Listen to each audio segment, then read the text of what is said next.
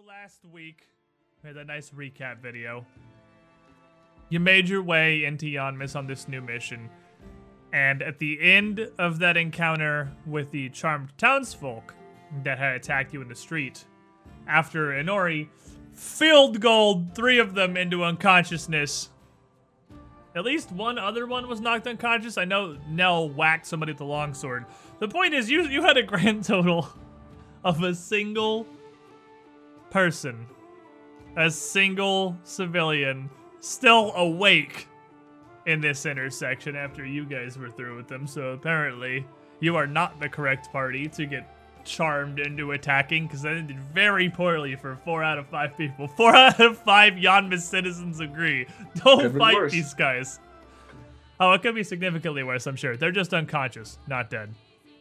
The guards that eventually show up realized the situation was under control, and you got talking with Volkus, the last man standing. So it is the last man conscious. Still, again, none of you didn't you didn't kill any of them. None of them were dramatically harmed, but he's the only one who's still awake at the moment. And you were currently on your way out to a uh, restaurant in Yanmass called Savories, which you know is a super high-end establishment that you'd all gotten nice and dressed up for. But seeing as Nell and Kahina are both very freshly stabbed on the back end of that several times in Nell's and case, I'm, and Dara's kind of soaking wet. Yeah, you dove yeah. into a fountain. You dove through a fountain to get around these people. I had to you drop had... my staff on the ground. It got all dusty. I'm looking good. I'll go. I'm all dolled up, guys. Every time I'm getting dressed, I'm getting fights. That is actually a long-standing tradition for Inori. Was... Most of the times you don't wear a dress, you get in fights. So I don't think that is true. He's not wrong. He, I can't. I can't disagree with him there.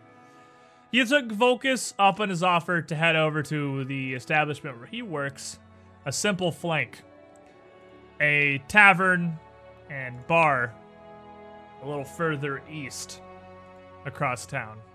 So let me move us over back here to the Yanmass map real quick, because this is a new little town that we're getting, uh, getting to know, getting to settle into our new uh, area. I'm going to go ahead and say that's... over here. Let's just go ahead and nominate a completely random location. I pick this. I'll put a letter on it. That letter's gonna be A. Why can't I insert? Uh-oh. Is roll twenty uh, doing stuff? Can't put text on the screen. Okay, well then I'll draw it freehand style. I wanted to actually use text, so it'd be pretty looking on a roll twenty, but nope. You get me physically drawing an A. That's all right. And I'll put that up here in the corner as well, because we're going to start building us a, uh, a map key, because you're going to be here for a while. Rayon Legend. Let's go. That will be Simple Flank. You guys were going to head over there to something a little lighter fare, a little easier, a little more accepting to bloodied, shredded dresses and soaking wet military veterans. And now, again, having taken the majority of the brunt of the stabbing, has decided that he is going to actually just call it night entirely, eat some more rations, and head back to the apartment that the group of you had rented, and will not be joining you on today's adventure. So cut to about a twenty-minute walk later. Yanmass is pretty large, but it's not super gigantic. It's evening. The sun is setting. You're making your way about twelve hundred feet across the uh, around the hill where the Commerce Hall is located, uh, arching up over the buildings and through the Churchside section of the northern end of town. And you arrive at a Simple Flank. And as you do, Volkus turns and motions you inside. And you make your way into a fairly small, uh, a simple sort of establishment. It's probably more akin to something you would have seen in Murat than something more in line with the general quality of Yanmass so far. There is a group of bards preparing instruments in the back, near a fire, and the atmosphere is fairly friendly and jovial. He waves you inside. Now, you'd followed him here because you wanted to know more about, well, why he fought you, why him and several other people had arrived and begun stabbing you immediately. And he gets a table, sits the rest of you down, and orders the first round of ale for everyone. I at least owe you that much, I'm sure. Mm. Again, I, I, I don't feel my life's properly prepared me to apologize for stabbing such fine sorts as yourself. Not much of a fighter, really. Not something I ever seen, a situation I'd even mentally prepared myself for.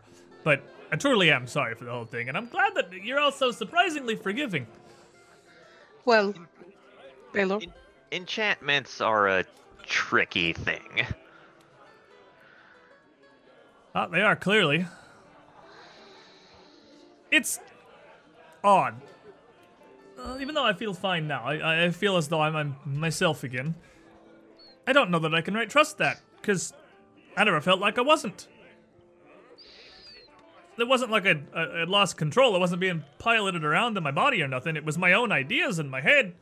It seemed good, and I was sure enough of them at the time, but looking back at it, I can't place how any of it made any sense.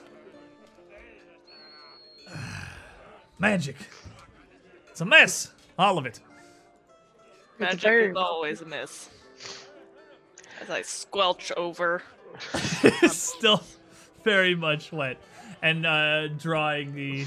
I have a couple of people, but again, this is not a terribly high-end establishment. They don't seem to have a whole lot of a problem.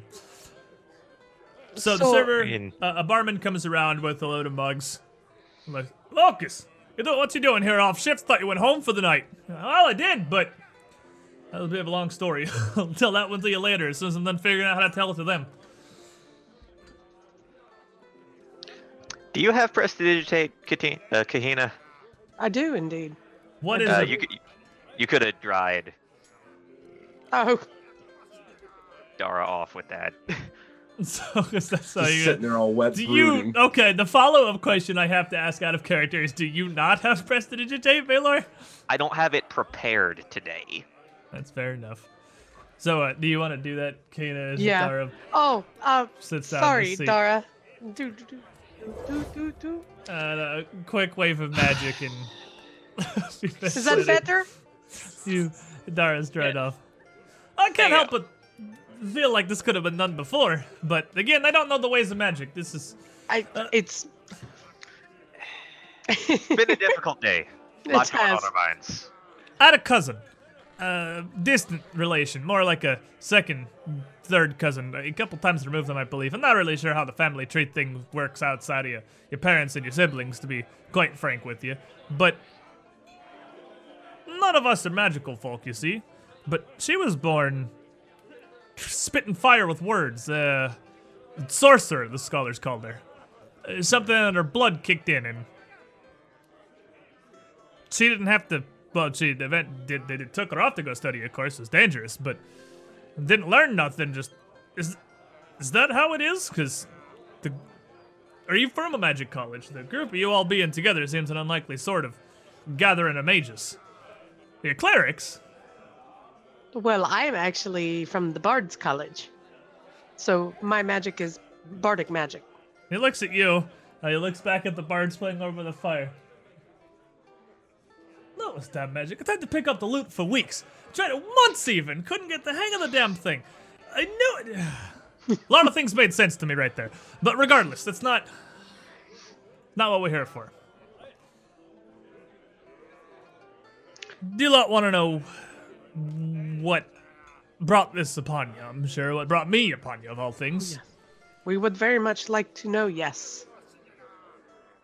I know the thoughts felt like your own. Do you remember anything out of the ordinary just before having them? Let me step this back a bit. Re uh, rewind it a couple days.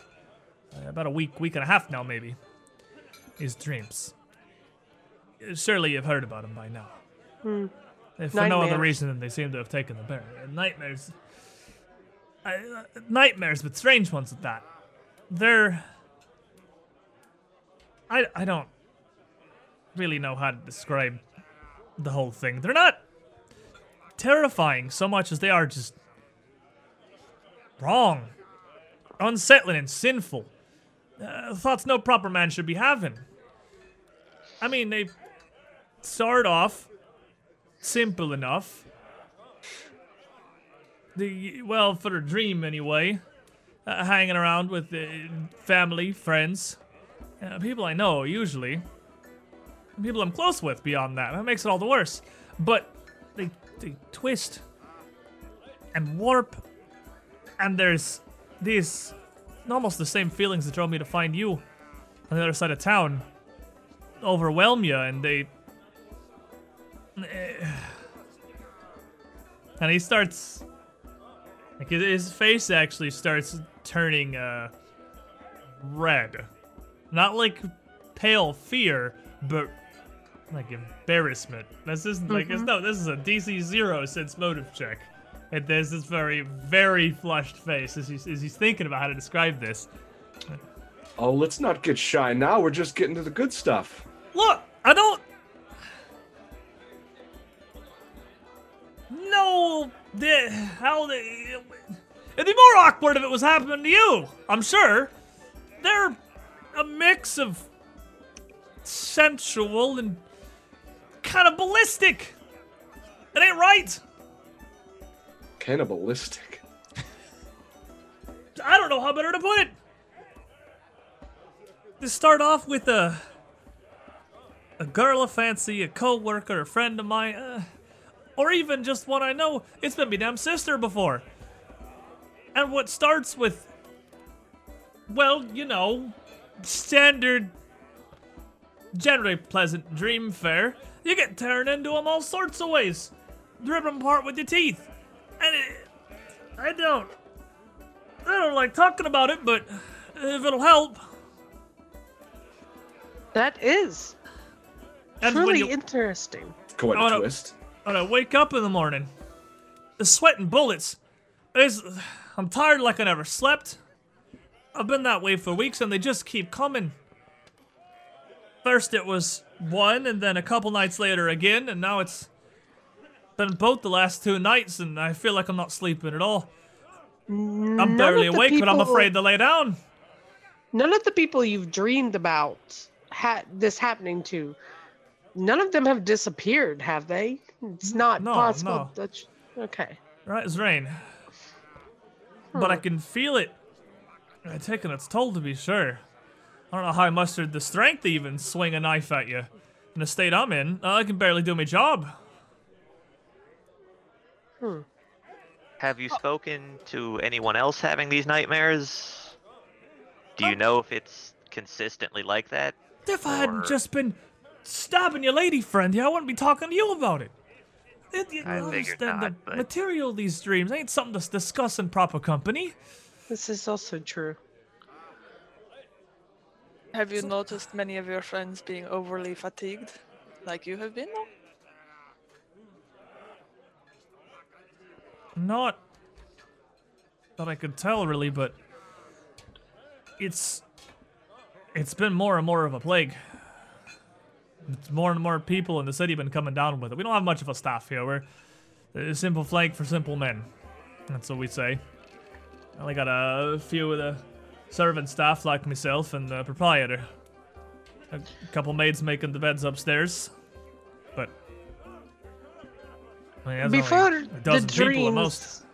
before the dreams started, before the nightmare started, had you done anything different than like than your usual routine? It could be something that you don't consider being odd, but something you may have never done, like talk to someone you had never seen before, or gone and eaten somewhere you have never eaten or drank before. Hmm. Nothing I can think of, no, but... I mean, if he works at a tavern, there's new people coming through yeah, you just see new about faces every day. Every day. Visitors think. Like yourselves right. are passing through town and merchants I, in for deliveries. Well, I'm...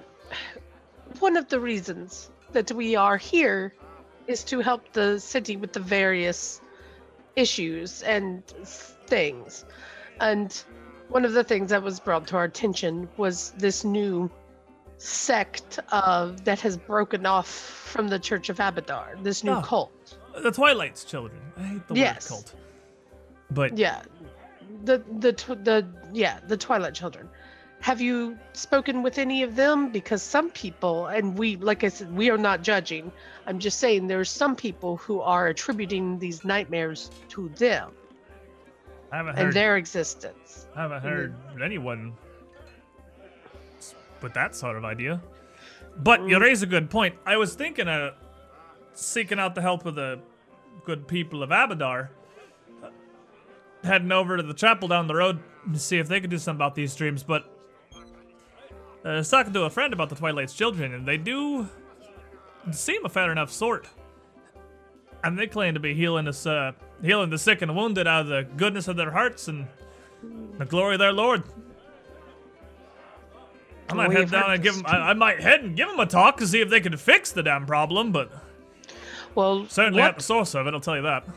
What Belor cast on you to wake you up might actually have done it. So you might be nightmare-free now. Really? Possibly. I, I I don't know about that.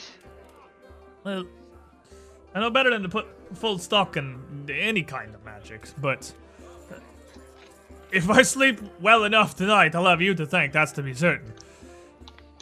There and was... if you don't, please let us know, because we definitely would like to get to the bottom of this. Well, if you're here to help out, and I'm the first lady you've talked into. Uh, look at the group of you, the the armor, the gear you got. Uh, surely you better be soldered up on head, uh, not up on the hill, talking to the Baron himself. I understand he's got the same problem.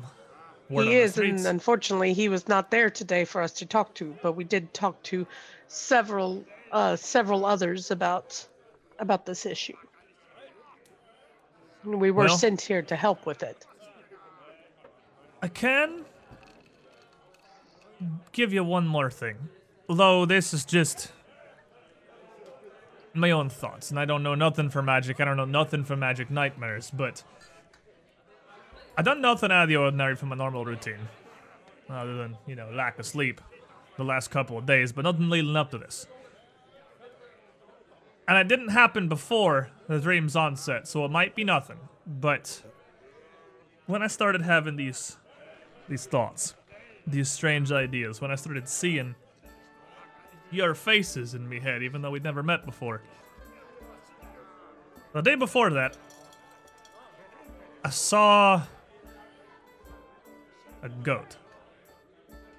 A that goat? Sounds crazy, hold on. A goat. But uh it was uh you know, forget it. It's it's No, no, that's actually very interesting. Please I love continue. Goat stories. Well, it was a, it was a goat, you know, uh, pretty white. One of those, what, what do they call them? They got, they got a word for those. The, the one of those white animals that albino, albino, albino goats. Yeah, but normally those albino ones, they have the little beady red eyes, makes them right creepy looking, in my opinion, but. This one, that uh, otherwise look fully that albino, completely white, white horns, white hooves, but its eyes were black as pitch. I thought it was odd, but didn't think nothing more of it at the time. But uh, searching for anything the last few weeks that might have been different. The only thing that comes to mind that I've noticed. But if we got magic goats walking around town cursing people, then Yanmass has surely gone to the hills. Where exactly was this goat? Oh, it's outside town. I was uh, meeting one of our suppliers for delivery of ales. I was loading the casks in the wagon and just saw it outside the city walls, out to the to the east, I believe. Huh. But again, didn't think nothing of it, other than it was a right strange-looking goat. Did anyone else see it other than you?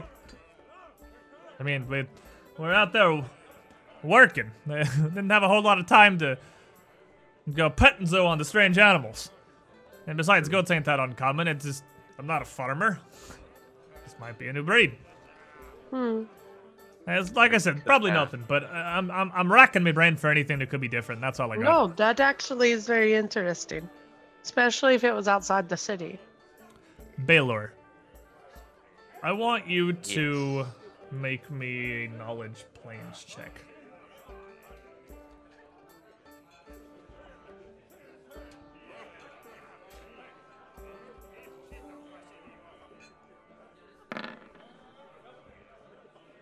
So only an eighteen. An eighteen.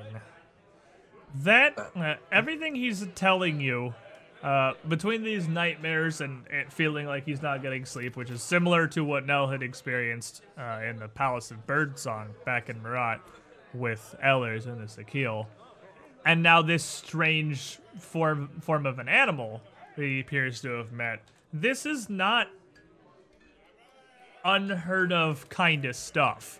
There are plenty of various either outsiders or fae or even demons or devils that can take the guise of animals, sometimes imperfectly in strange ways like that.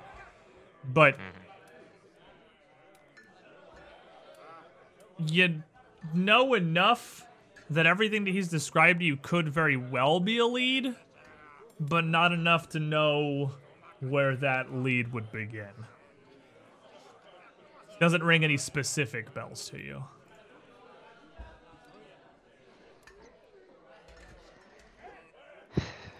The goat could have been nothing. It could have been something in disguise.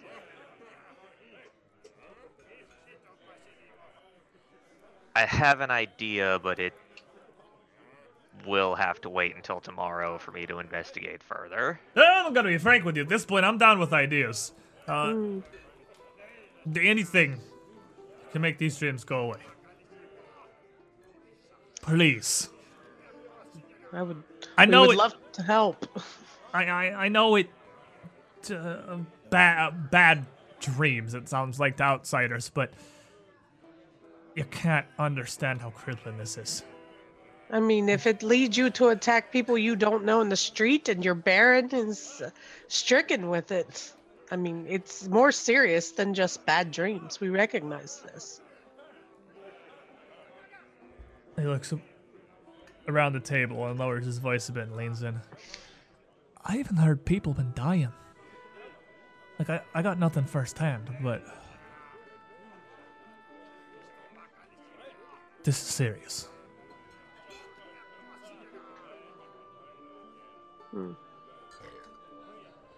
Still though, well, the least I can do to make it up to you is around his ranks, and at least the next dozen times you find yourselves in this side of town.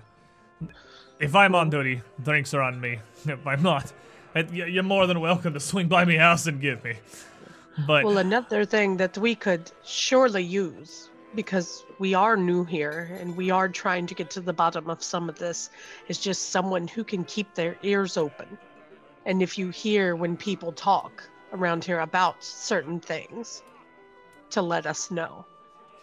If you hear something, even if it sounds strange and possibly even not connected to any of this, but just like odd. The like the goat. Like anything like that.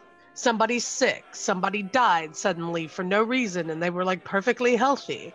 Um, very much like the guards disappearing outside of the gates. Anything like that. It, it, all of it could be connected, or maybe none of it at all, but it would give us something to look into while we're looking around. Fair enough.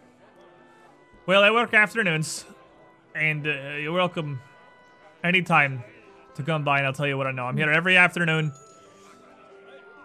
from noon till sundown, except for oath days, but I'll keep an ear to the ground. Anything I can do to make these dreams stop. Hmm. And to obviously, well, of course, make it up for the stabbing, but I'm desperate. All the folks here is desperate. Everyone that's had these dreams is desperate. It's, well, it's quite literally a nightmare. But I'm sure you, you gotta get back to your beds and change out of the bloody dress.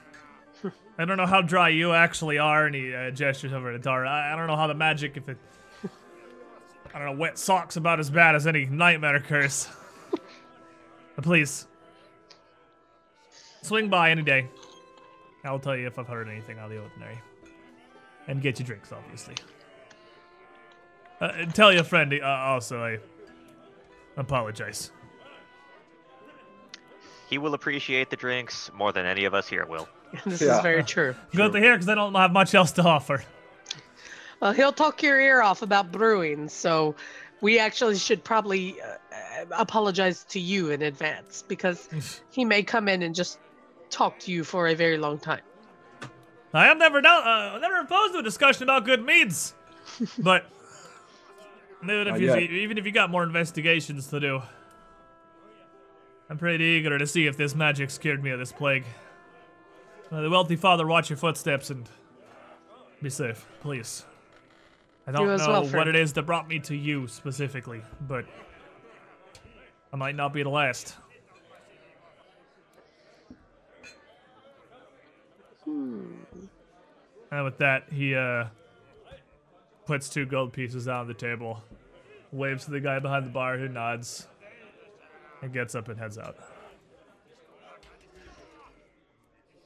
So what's your thought, Belor? I have a spell I can prepare tomorrow to help me look further into this. Even a starting point is better than nothing to keep going forward. If there is if it, something... Oh, sorry. If it is a creature doing this, nothing I would have cast on him would have cured that. Mm. And the cult or the church may be able to treat the symptoms, but without finding what the source is and ridding that, I don't think it's going to do much for long. If something like this could compel a group of people to attack us out of nowhere, is it possible it could compel an entire regiment of an army to pack up and leave?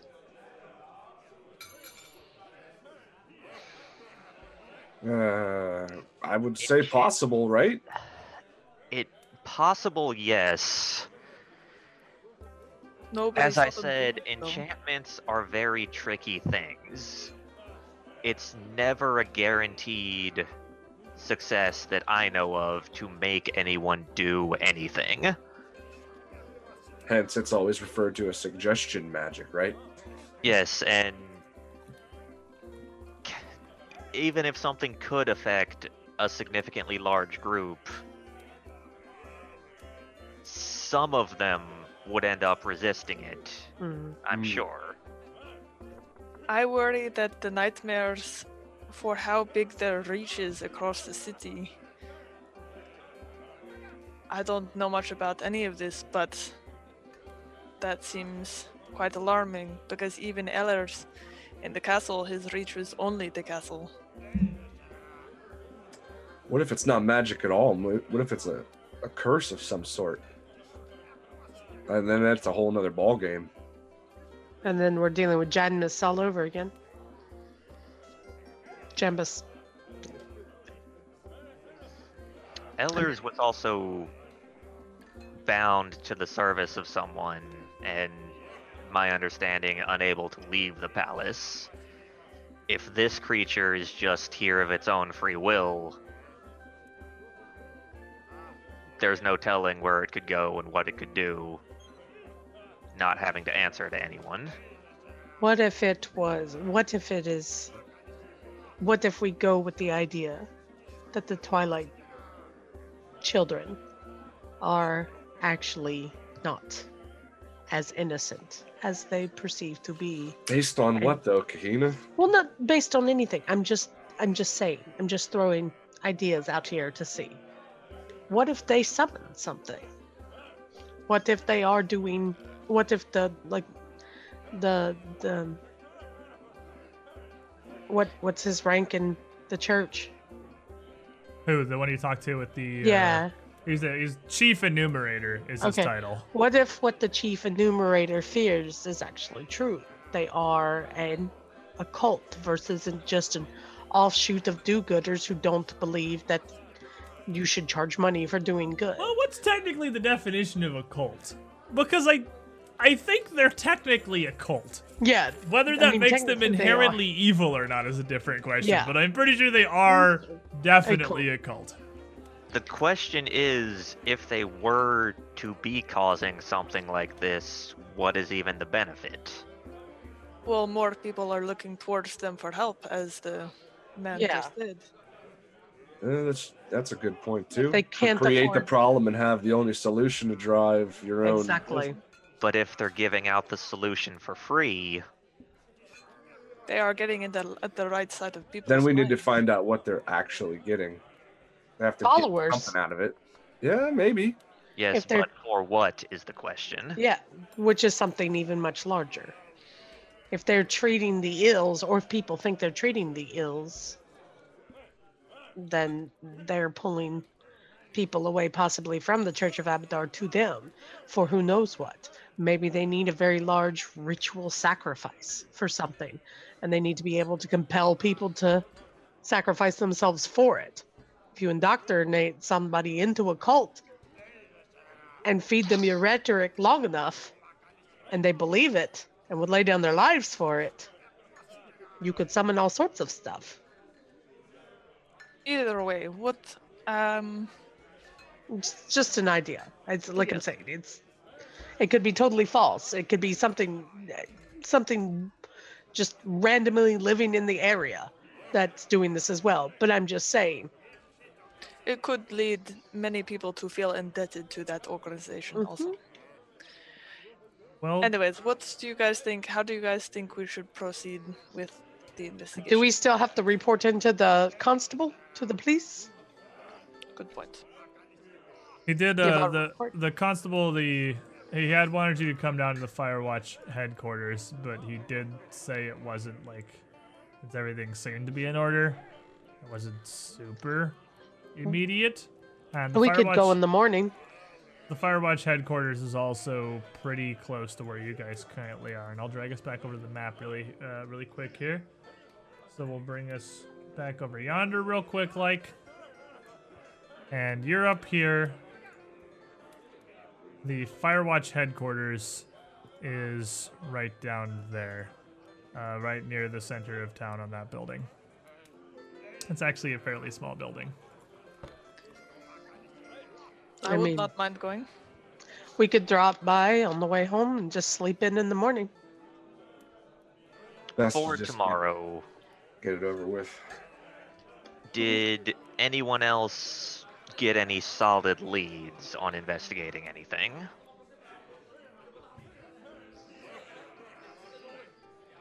Um, Doesn't sound like it, really.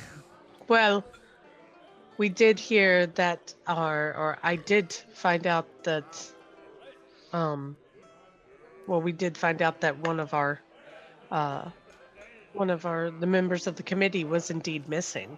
The one who runs the, uh, the restaurant we ate in earlier, with the lion steaks. He's not shown up. Oh, and he supplies them, yeah. Mm-hmm. So maybe we should find out where he went. I mean, it's not necessarily a huge lead, but something. It's something. For that. I have an address of a missing person who, my understanding, was a bit out there with their accusations of things going on in the city. Ooh. Ray eccent- no. eccentricity. Normally something to be ignored, but sounded as though it's possible she stumbled upon something real. And someone decided they needed to quiet her. I have that, and then the cult as a whole should not be too difficult to look into. Mm-hmm. Are the two places to start. I heard about the, the bandits might be operating northeast, nine miles outside the city, somewhere out there. That's always fun. Bandits, right? Yeah, bandits, good old bandits. It's also it's quite right a trip to take. Mm-hmm. Why don't we start with inside the city and work our way out to the bandits? Save the best for last. Not necessarily last, but why don't we, since we still don't really know our way around, see what we can pick up, um, and maybe, who knows, maybe your kidnapped person got kidnapped by bandits. Because when you're uh, someone who needs somebody vanished, you don't do the dirty work yourself, do you? Usually you hire somebody else to do it. Well, I'm got... sure that the military is going to be, the missing military is not going to be too much of a quick fix, or whatever made them leave is probably fairly substantial. But if we could get them back, then they could deal with the bandits. Yes, it's true. We could use the help. It doesn't seem like much of anything is going to be a super easy quick fix. But with Volkus retiring for the evening, you've got what little leads you have. Uh, Inori has a little bit about the possible bandit camp. Belor's heard about the uh, the address from that, well, let's go with eccentric woman. Uh, there were, of course, the missing council members. But I don't think there's much else that you're looking to accomplish tonight, is there? No, I was I was talking about when we go out tomorrow. Tomorrow. What the plan yeah. could potentially be. Do we want to stop by the police station? We can do that on the way uh, tonight. On the way back, maybe we could get some leads from there as well. If if yeah, they're available, do. we can turn in our statement about the incident and everything. So you step out, and you had a.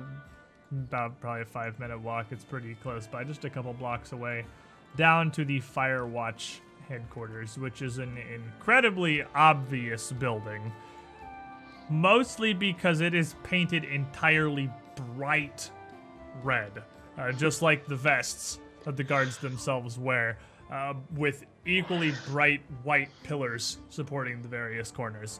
Uh, the building itself is relatively small, but you can see built around one side, uh, what was clearly a later addition to the building, is a series of small rooms that are exposed to the air by a front door that's made of just slatted iron bars, like a row of jail cells. And on the other side, a set of stables with an assortment of the fairly large signature Taldor horses. And the lamps are still lit on the porch, and a guard is still posted outside the door. It's not the same one that had approached earlier, but he seems to be, well, fairly vigilant in his duty, looking around the streets as you approach the building. And as he realizes you're coming to him, nods. Evening. You something to Good report? Evening. Uh, yes, the altercation earlier. We were the group that was attacked with the people brought in with the knives. We were asked to come make a report. And the sergeant on duty had gotten the report about that. North end of Coinside, right? The other side of the Commerce Hill? Yes. Well, if you'll step inside with me, please. I have just a little paperwork to fill out. Hmm. And he... It is very simple. At the moment, he seems like he's fairly distracted. His desk inside and his small little office that's not even really a separate room from the main area is covered in various reports and paperwork, uh, most of it half filled up. And he sits down and briefly takes a simple statement from you from uh, whoever I, gives like, it. Like, take a gander and like get a pickup on like what the majority, maybe see what some of it is as we're sitting down.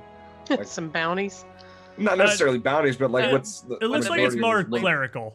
Like, it, okay. it's more exactly what he's getting here. It, it's not like it's any major problems. It's just that it's the stuff he hasn't bothered finishing right now. The stuff that he just hasn't had an opportunity to finish out. And the less important stuff. Exactly. And you guys seem to be in that pile. So he takes your yeah. statement, writes a couple things down on a form, and then has one of you sign it. He doesn't seem particularly interested in who. And adds it to the growing pile on the side of his desk. And gestures back, uh, thanks you, and leads you back to the front door outside. Beyond that, he doesn't offer any further help. Seems as nobody died. Yeah. It seems to be lower on his list of issues right now. Okay. But he gets you I'm, out I'm the door. Even the man. He, yeah. Uh, actually, let me double check because this is uh, I, I I keep again. I, I, this is the spur of the moment. I'm totally prepared for this session. Somebody might need their their jaw uh, wired shut. First off, it's it. definitely a woman. Oh, my bad. Hard to tell on the armor sometimes. Yeah. Yeah, but when she takes her helmet, when she takes her helmet off when you get inside, you can tell. Uh, and it's Chief Osfer that takes your report, but she gets you out the door in a real quick hurry.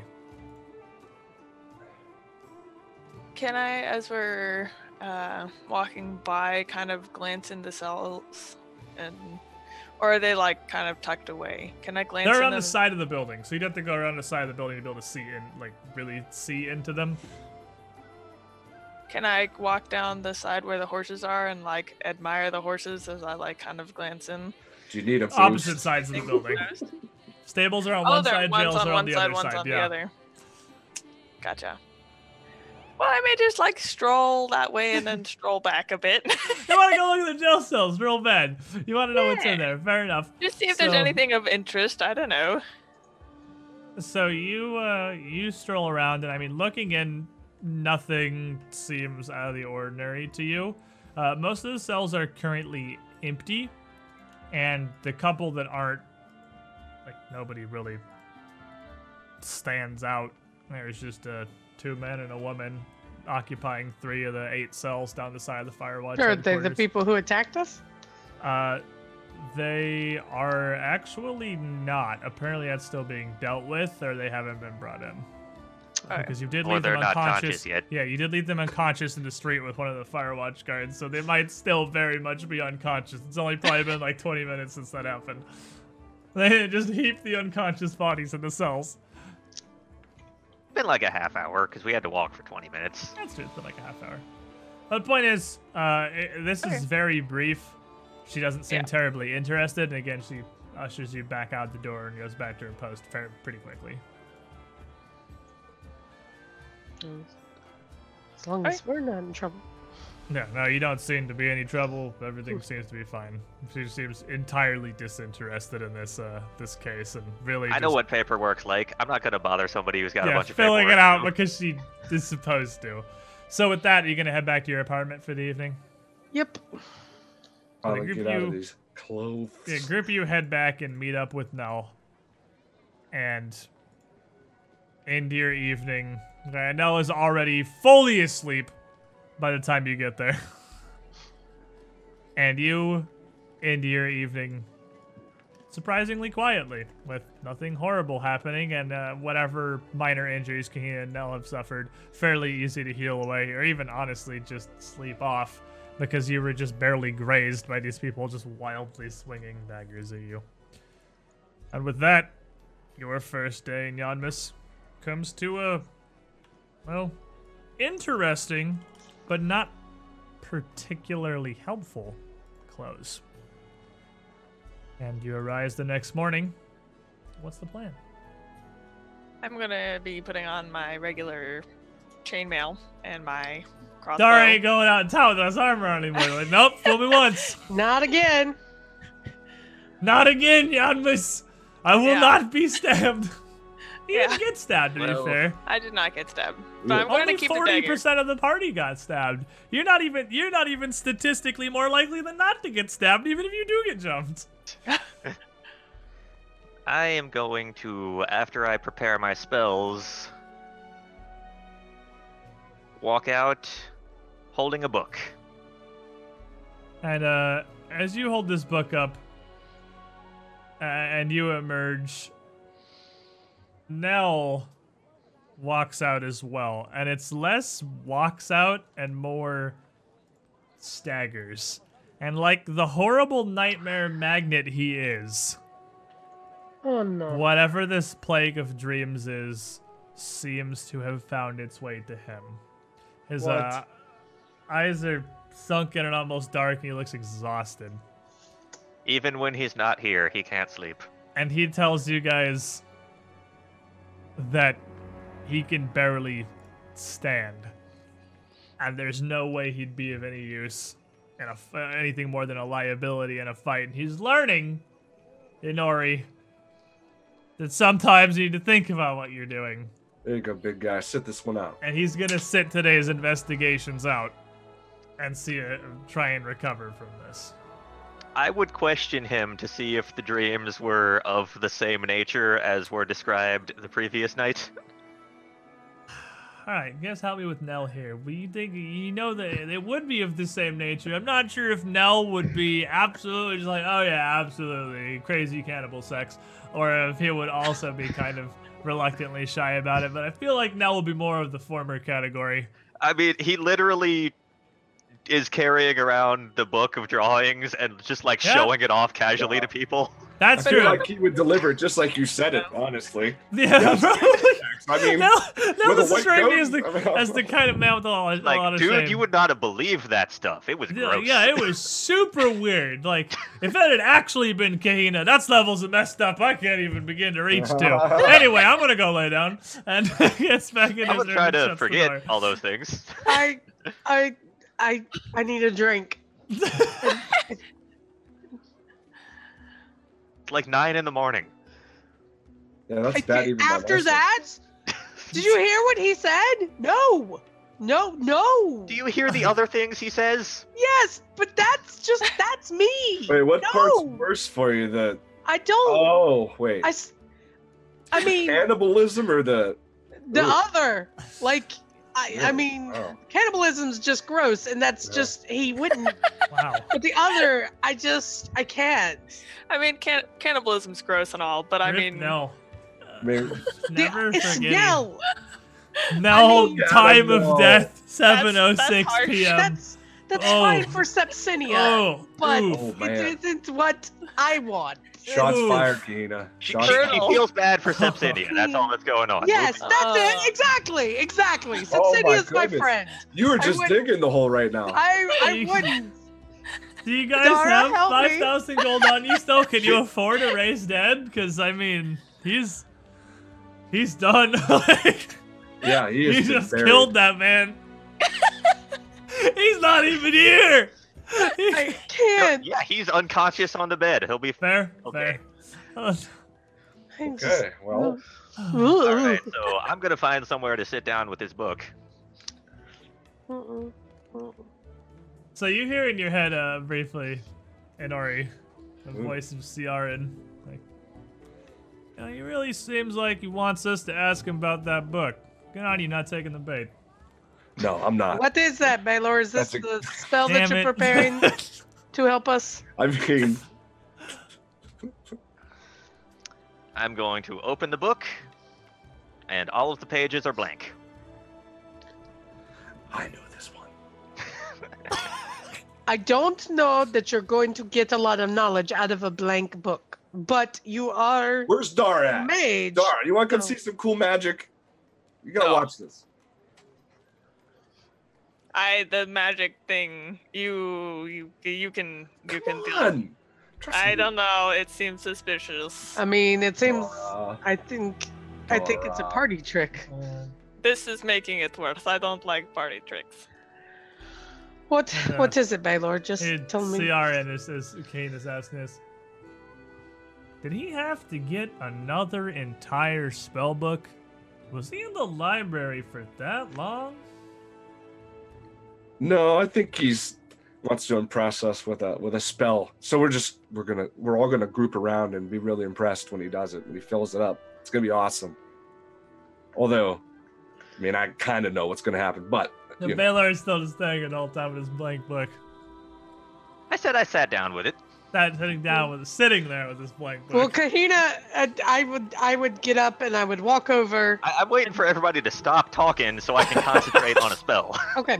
I'm standing at a safe distance. No, I'm, I'm standing there looking over his shoulder doorway, because I'm nosy like that, and I want to be as far away from Nell as possible. Nell is like in the other room. It doesn't matter. That's not far away enough after what I heard this morning. He's in the backyard under a nope. tombstone after what you said to him. Mm-mm, mm-mm. All right. So mm-hmm. I am going to cast a spell. Mm-hmm. And the book is going to start filling with words, which I am very quickly going to start reading through. Okay. So you cast the spell and start writing via magic whatever this is. Does it write oh. itself? Everyone's, he doesn't respond. But, I'm reading. Yeah, page-bound oh, epiphany. You magically scour the world's libraries for information that might refresh your memory about a, what? What is the? Where do you find these spells? What? The spell list. I mean, fair, but like, okay. You let him loose in the library. Yeah, that's, this is this happen? is on me. You this gave me access me. to every first and second level spell in and existence. And apparently, you learned most of them. So uh, as this magic, ones. as this magic is going and this writing is filling the book, uh, the book's pages fill with various paragraphs and selections in different scripts, fonts, organizations, uh, clearly from dozens of different sources flashing through its pages. And Belor does not appear to give him any fantastic ability to read faster than usual, so he is just trying to glance through it, like skimming as quickly as he as he can, trying to find something. And after, what, seven rounds, I assume? After a, yep. a little over a minute of flipping through this book as words and text continues to fill it at seemingly random, does he have a page-bound epiphany?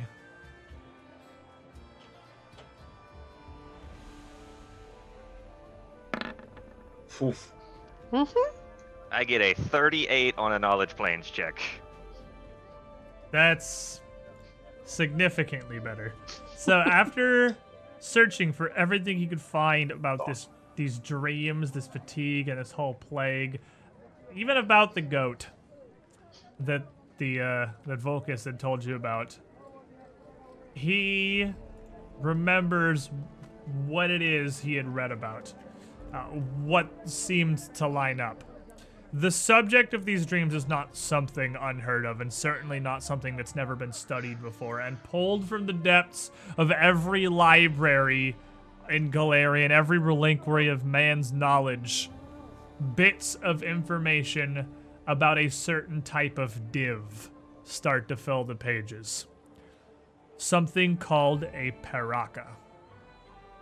Paraka are interesting creatures, but their two main notable abilities that they are known for, that would be what Belor is finding in these pages here, are its abilities to torment a sleeping creature with terrible, lustful dreams that make them rest fitfully and rob them of any relief sleep would have given them.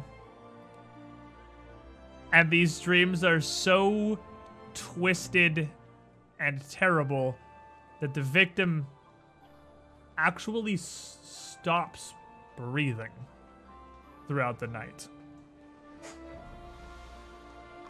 It can, with prolonged exposure, or with somebody who already has other problems, it has several times certainly caused deaths.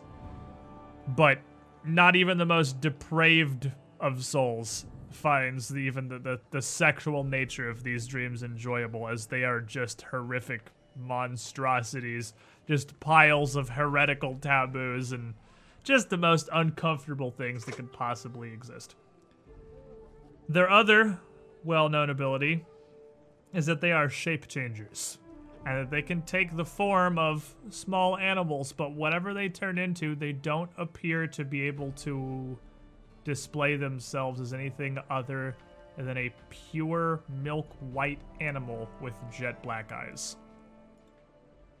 You're pretty confident that this is the work of a paraka. So as the spell finishes and all the words wipe from the page, close the book back, just kind of frown sitting there. Well, that was anticlimactic. Was that supposed to do something more, like, flashy, or? I Did believe it work? I know what we're dealing with. Oh. What would that be? They're definitely evil, right? Super evil. I mean, not did, did you hear? Did yeah, you, did you yeah. miss the I, description I, of what it does to people? Like, I, yeah, I figured as much. I just they're pretty yeah. evil, yeah. This is they, it's basically like a worse succubus that you don't even get to have sex with. I mean, you could, I guess, yeah, that's, theoretically, that, that's, but that's by de by definition worse. Anyway, then very evil creature from another plane known as a paraka. Ooh. Oh, you want to know the evil? You would know that their home plane is Abaddon. That's really bad. Is the that where Dagon's the, from? Or? Yes. Okay. The, or, that's real bad. And also the Four Horsemen of the Apocalypse, and yeah. also the River Styx, and yeah. Mm. It's a gender. That's their home plane. It's I a knew bad that place. Triggered something up there. Um, well, that sounds bad. Can just one of these affect these this many people? Wait, can just that one of these affect this many that people? That you don't know. Huh. So it could just be one. It could or, be a gathering. Let's hope not. Ugh. How do we kill it? Should we notify? Or can we? Should we notify the um, church or whoever it is? Maybe they have a better way of dealing with the people who come in that are afflicted with the nightmares. Is killing it the only way to stop the nightmares? Belor. Killing it would probably make it stop, but uh, but again, you you don't know a, a ton really. You just you know that both those abilities are signature of these Paraki. You know they're div from the plane of Abaddon. You know they're horrifically evil, and you know that as div and as evil outsiders, they are not easily slain by traditional magic and weaponry, but they are weak to the same things as other evil div, which is consecrated or holy weapons and cold iron. That's about all you know about them. So, well, I have some good news for Dara. You can put some of those cold iron bolts to use if we come across it. Perfect. The spear? The spear as well, if someone were able to wield it. Well, our spear wielders handed down for the count. I think he already lost that fight before it started. They hmm. knew what they were about.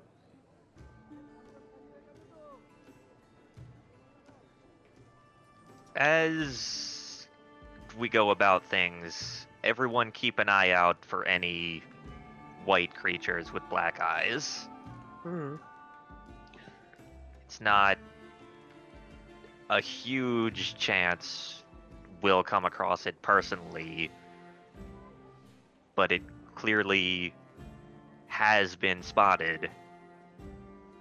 So it believes itself, up until recently, at the very least, hidden and unknown as to what it's doing. That arrogance might help us in finding exactly where it is.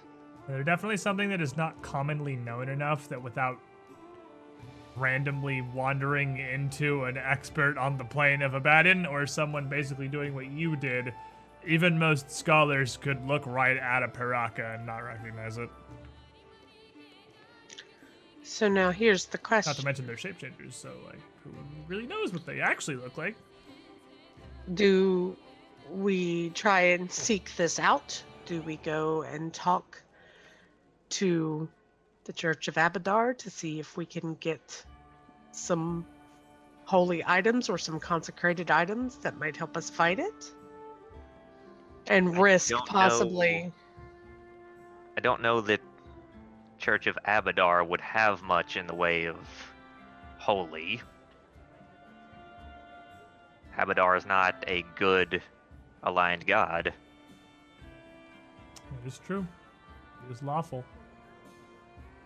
Still don't think it would be a terrible idea to warn people, although they might go around killing any white animal there is.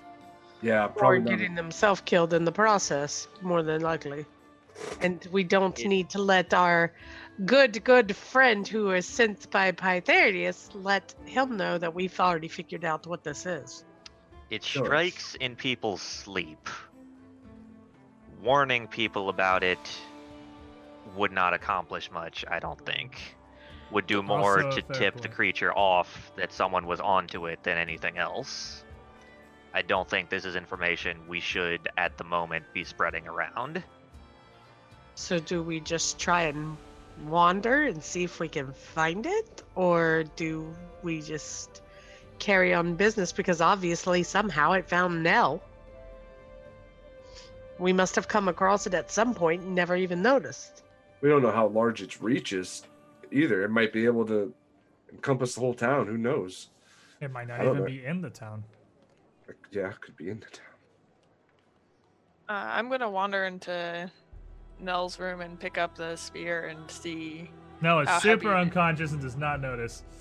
Yeah, I'm just going to wander in and just pick up the spear and see how heavy it is and see if I can't. I don't know, maybe at some point, just just carry it with me in case we need to blindly whack at something with a spear. Not a shining, gilded spear of white metal. It's about three feet long, but it's pretty solid. It weighs around three pounds. Um, okay, I so I guess think I'll get rid you of can actually stuff. wield this perfectly fine. I'm just checking. I'm pretty um, sure she can. I think because it is a simple weapon, and I'm pretty sure gunslinger. Yeah, you you have martial proficiency even.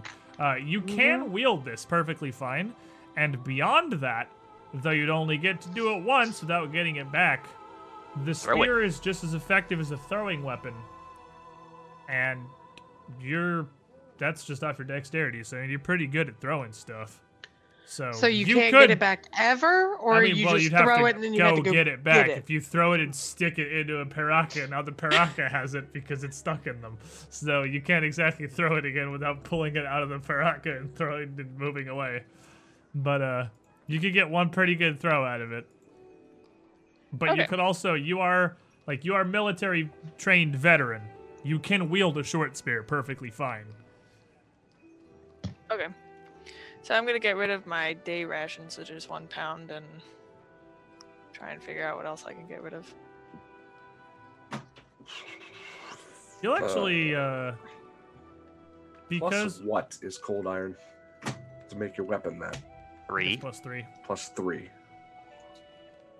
That's what I thought. Yeah, you know you could do that. Yeah, um, I was just remembering the number.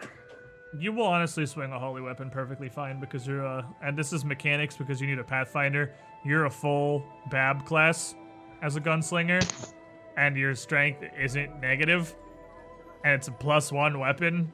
So, I mean, you, if you were meleeing with that thing, Dara, you'd be swinging that at plus eight, which is really not bad. Not bad. Cool. It's not Just nearly as high as you shoot a bow, but it's not total garbage. You're still a trained soldier. Yeah, you're still a trained soldier. Okay, I have to get this down. You can deadly aim a thrown weapon, right? I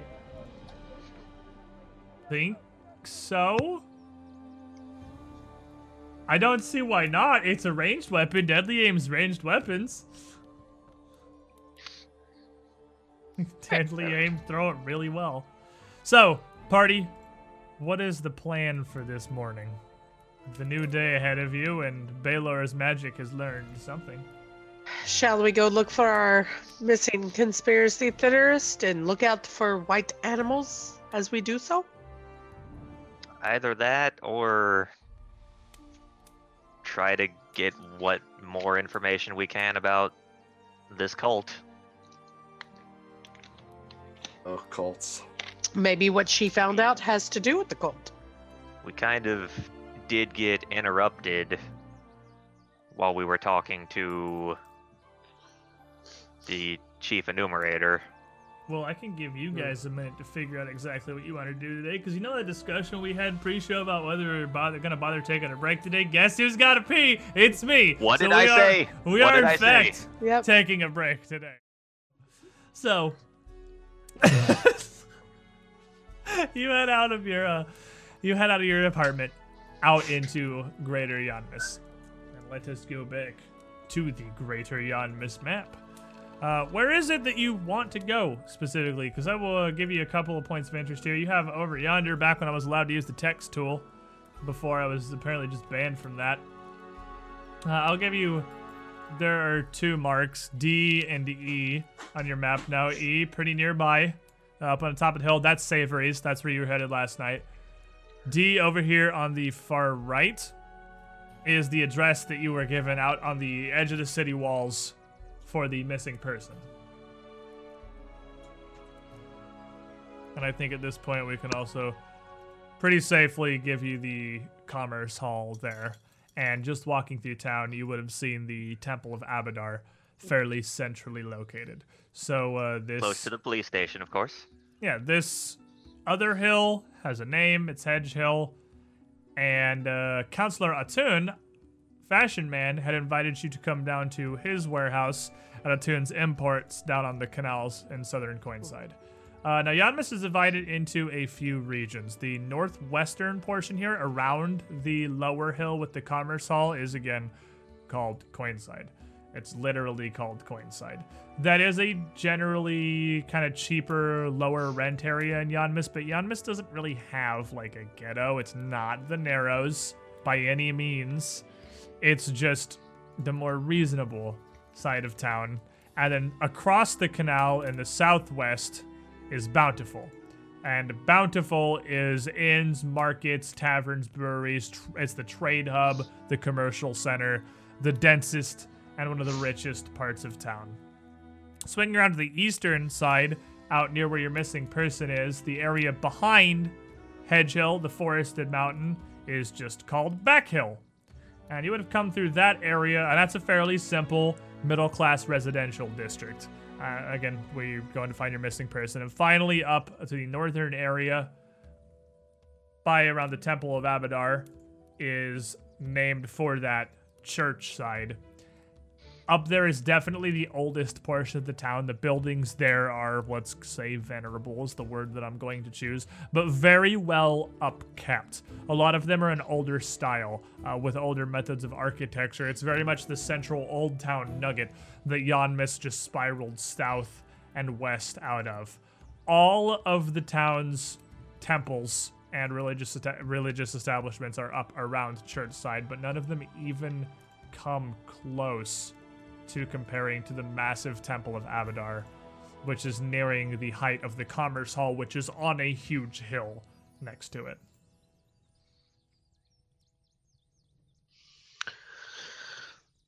Well, I'm quite interested in finding Belor, or checking into Belor's missing person. Especially if maybe that could generate another lead. Did Did Broseph ever tell us exactly where he saw that white goat? Outside he said it was of the city gates. Outside the uh, eastern gates. Which, that's the way we're headed. We could very yeah. much go out, check her house, and then go outside and look around and see if we see any white, beautiful white animals. True. Okay.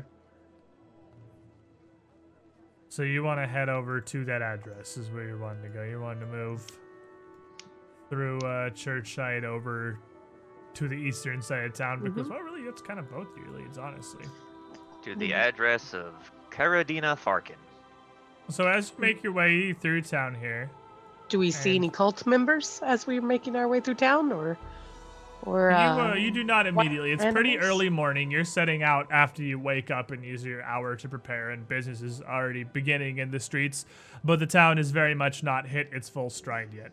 Uh, you don't see anybody wearing crazy cult, like hooded cult robes or anything standoffishly obvious.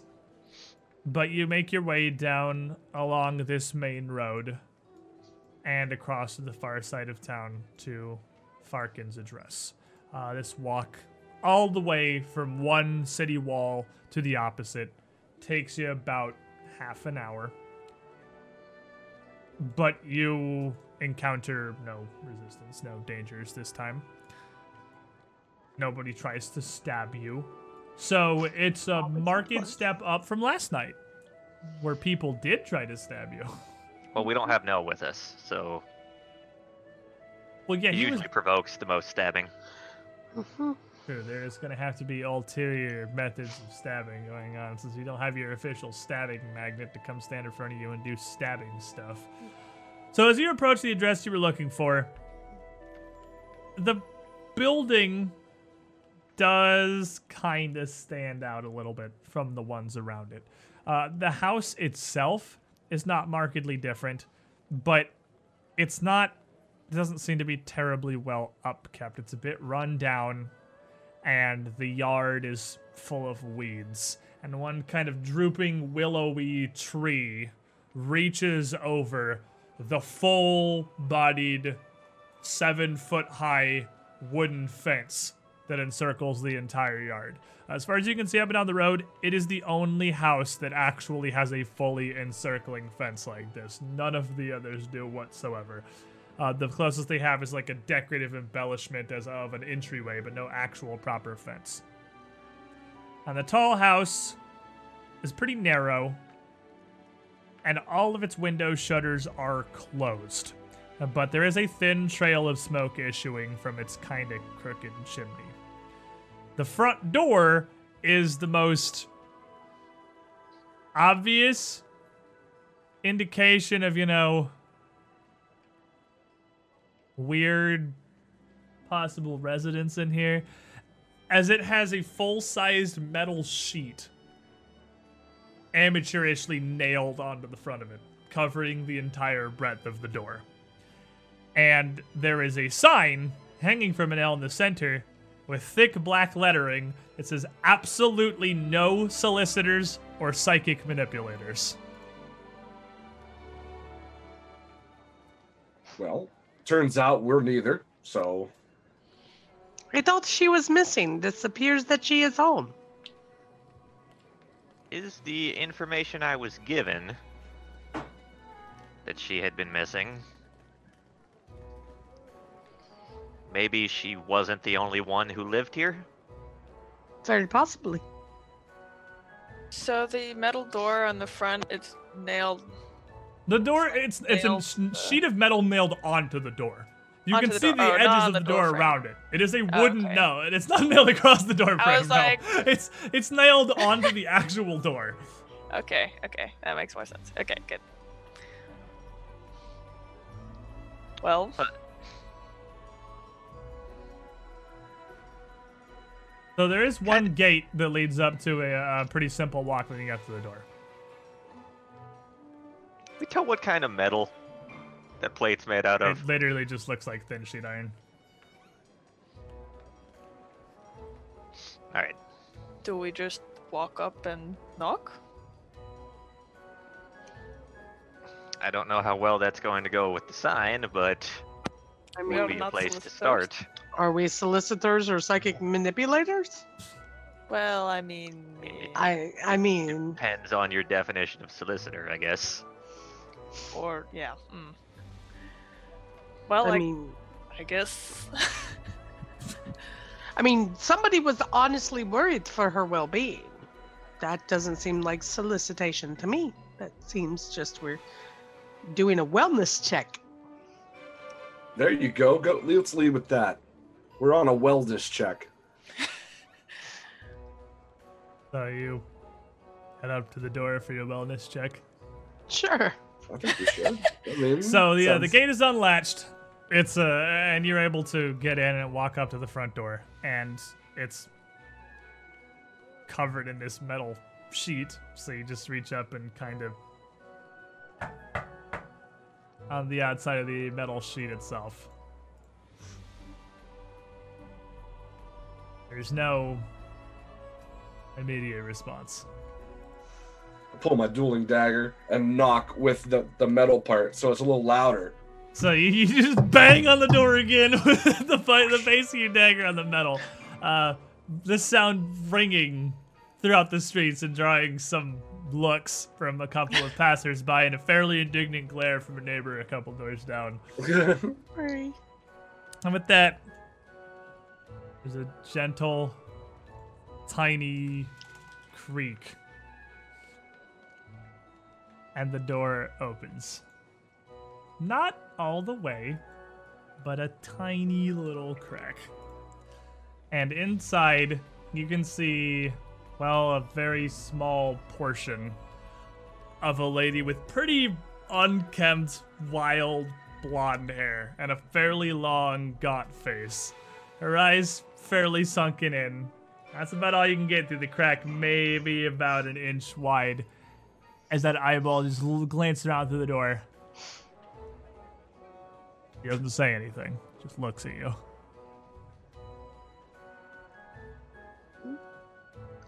Hello. He shuts the door.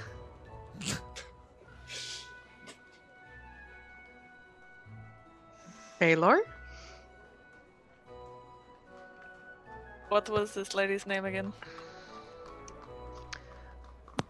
On the authority of Umber Grubel, we have been sent to investigate the well-being of a Karadina Farkin. Or very, very slightly cracks open again, faster this time, and you see again the eye kind of peek through. I don't know who's asking. I'm fine. Go. Shuts the door again. There we go. Mission solved. Who's knocking now? Kahina knocks again. Banging again on the door. Mission accomplished, Kahina. No. And the door, even less slightly, just a hair, cracks open. And you hear a hissing from inside. Can you read the sign? No solicitations. We're not solicitations, nor are we psychic manipulators. We have been told that you are the person to come to for the truth. Moment of silence. You can hear it kind of shift around a little bit.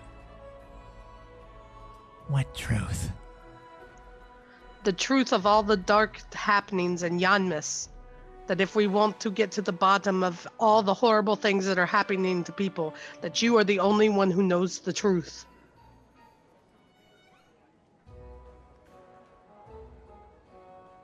One moment. And she shuts the door again.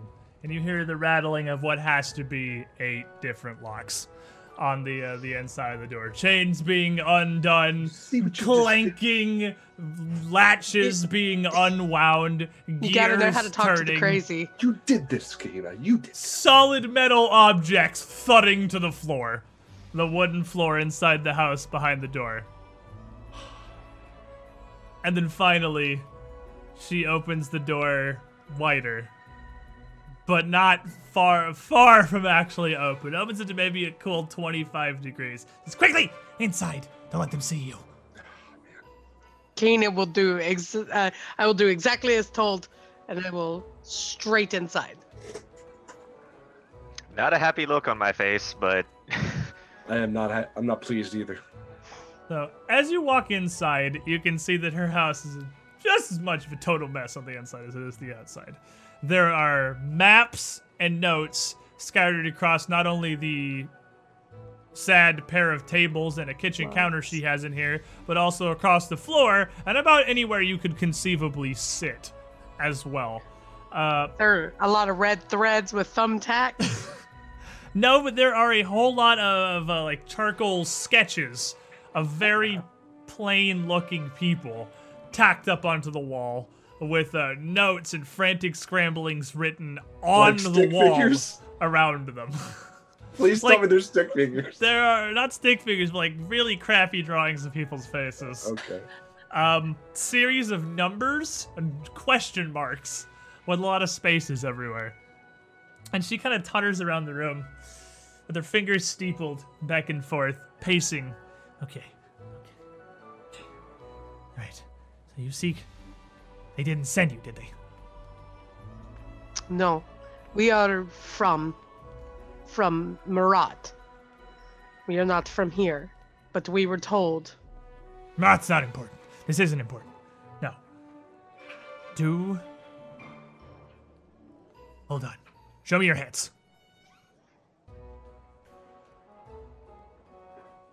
Inori. And she looks at all of your hands. And as she goes down the line, she holds your hands up, not looking at your hand, but your wrist. And she checks the uh, the bottom of each of your wrists. Okay. All right. None of you bear their silver marks.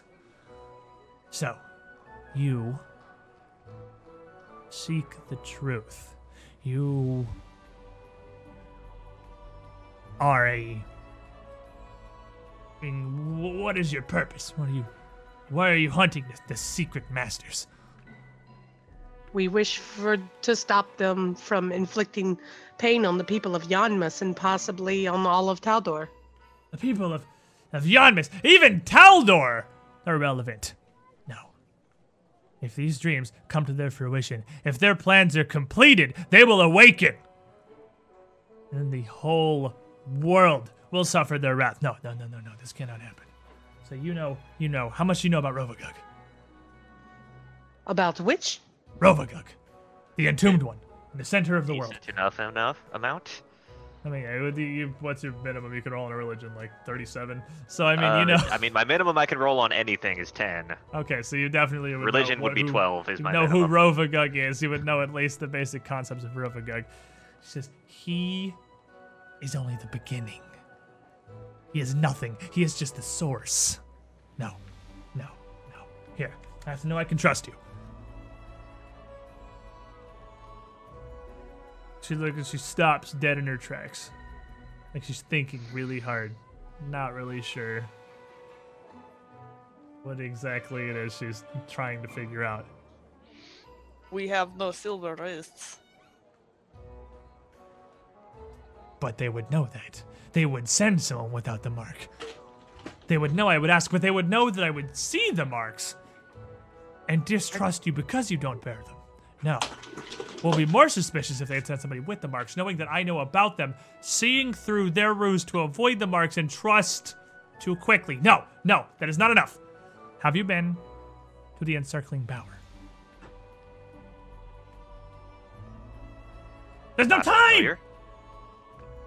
You need to attend their rituals. You need to see what these frivolous cultists know. They're not the source of the problem. They're not behind all of this. They don't serve the Secret Masters, but they surely run their own investigations. Surely they have their own information. Have you seen them? Have you met them? Have you been to their meetings? Not yet. Okay. We were looking to meet them. You need to go. You need to go. You need to go. You need to go. You need to go right now, but not right now. Tonight. But not tonight. At dusk. Go to the encircling bower, witness their meetings, see what you can learn, follow their leads, find more on the Secret Masters, and come back to me. Tonight, but not tonight. Tomorrow night. Okay. Not tomorrow night. Later. I'll be in touch. Go, go, go, go, go, go. Mm. And she shoos you towards the front door, physically pushing on whoever is wait, closest. Wait. just, just go. Should, just, to get just you out the front door. I, just, okay. And after all of you have been ushered outside, the door slams behind you. I'm just going to smile and wave like we've just talked to an old friend and tug on Inori and Dara and be like, let's go. So you would have noticed while uh, you were coming through the doorway into her house that she literally has panels of lead in the lining of her interior walls. Oh, that's so they can't see that's, through the walls. I know that. That's, that's that's why I was asking about the the one on the front door. I'm like, the one on the door looks like house. sheet iron, but she does literally have lead panels. It's not a full wall. It's like patches of two by two panels built into her wall lining. That's awesome. She's not entirely wrong. A so, thin sheet of lead does stop spells like detect magic and such. So as you uh, emerge Have we learned anything? I don't know. Have we learned anything, Belor? I, I mean, obviously she wants us to go and observe our cult friends this evening at dusk and watch particularly and pay close attention to their um to to their service. But what was all she was talking? The entombed one. My out my religion knowledge outside of Abadar and Shellen is very is not exceptionally strong. I very highly doubt anything having to do with Rovagug only being the beginning is properly true. Okay. But what if it is, Belor? Uh, then we're all screwed anyway, and may as well enjoy our last day. We're level seven. Let's go get drunk. So I assume, I assume this is that was basically just end of days talk. For that. I mean, I, I, I, I'm, I'm pretty sure I would know this, and I think I've got this right. As far as like out of character knowledge. It took like most of the known worshiping worshipped gods that currently exist to capture Rovagug and put a stop to him. Yeah, yeah, because I mean that'd be well, you told it actually. So roll me a knowledge religion because worship of Sarenrae has been outlawed here until very recently. So of all the gods you wouldn't know a lot about, Sarenrae is actually pretty high on that list, as is Asmodeus. So they were the two that led that whole thing. But that's a twenty-seven. twenty-seven. Yeah, you know about Rovagug's imprisonment. Uh, Sarenrae, Asmodeus, and the boys. Pretty much all set around. Sarenrae and Asmodeus put aside uh, all their differences with everyone else to pull all of their power to make... the. It's kind of the origin of the world story, uh, religiously, to create Golarion as a prison for Rovagug. And Rovagug awakening would be the end times. That would oh. be goodbye planet.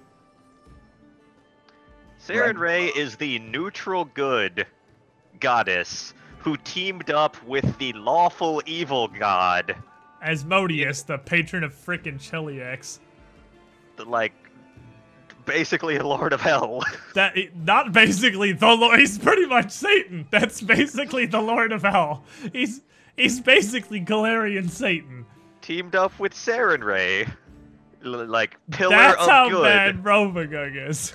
And it is said that Sarenrae placed the fire of the sun at the heart of Golarion to eternally burn the rough beast in his prison. Yep.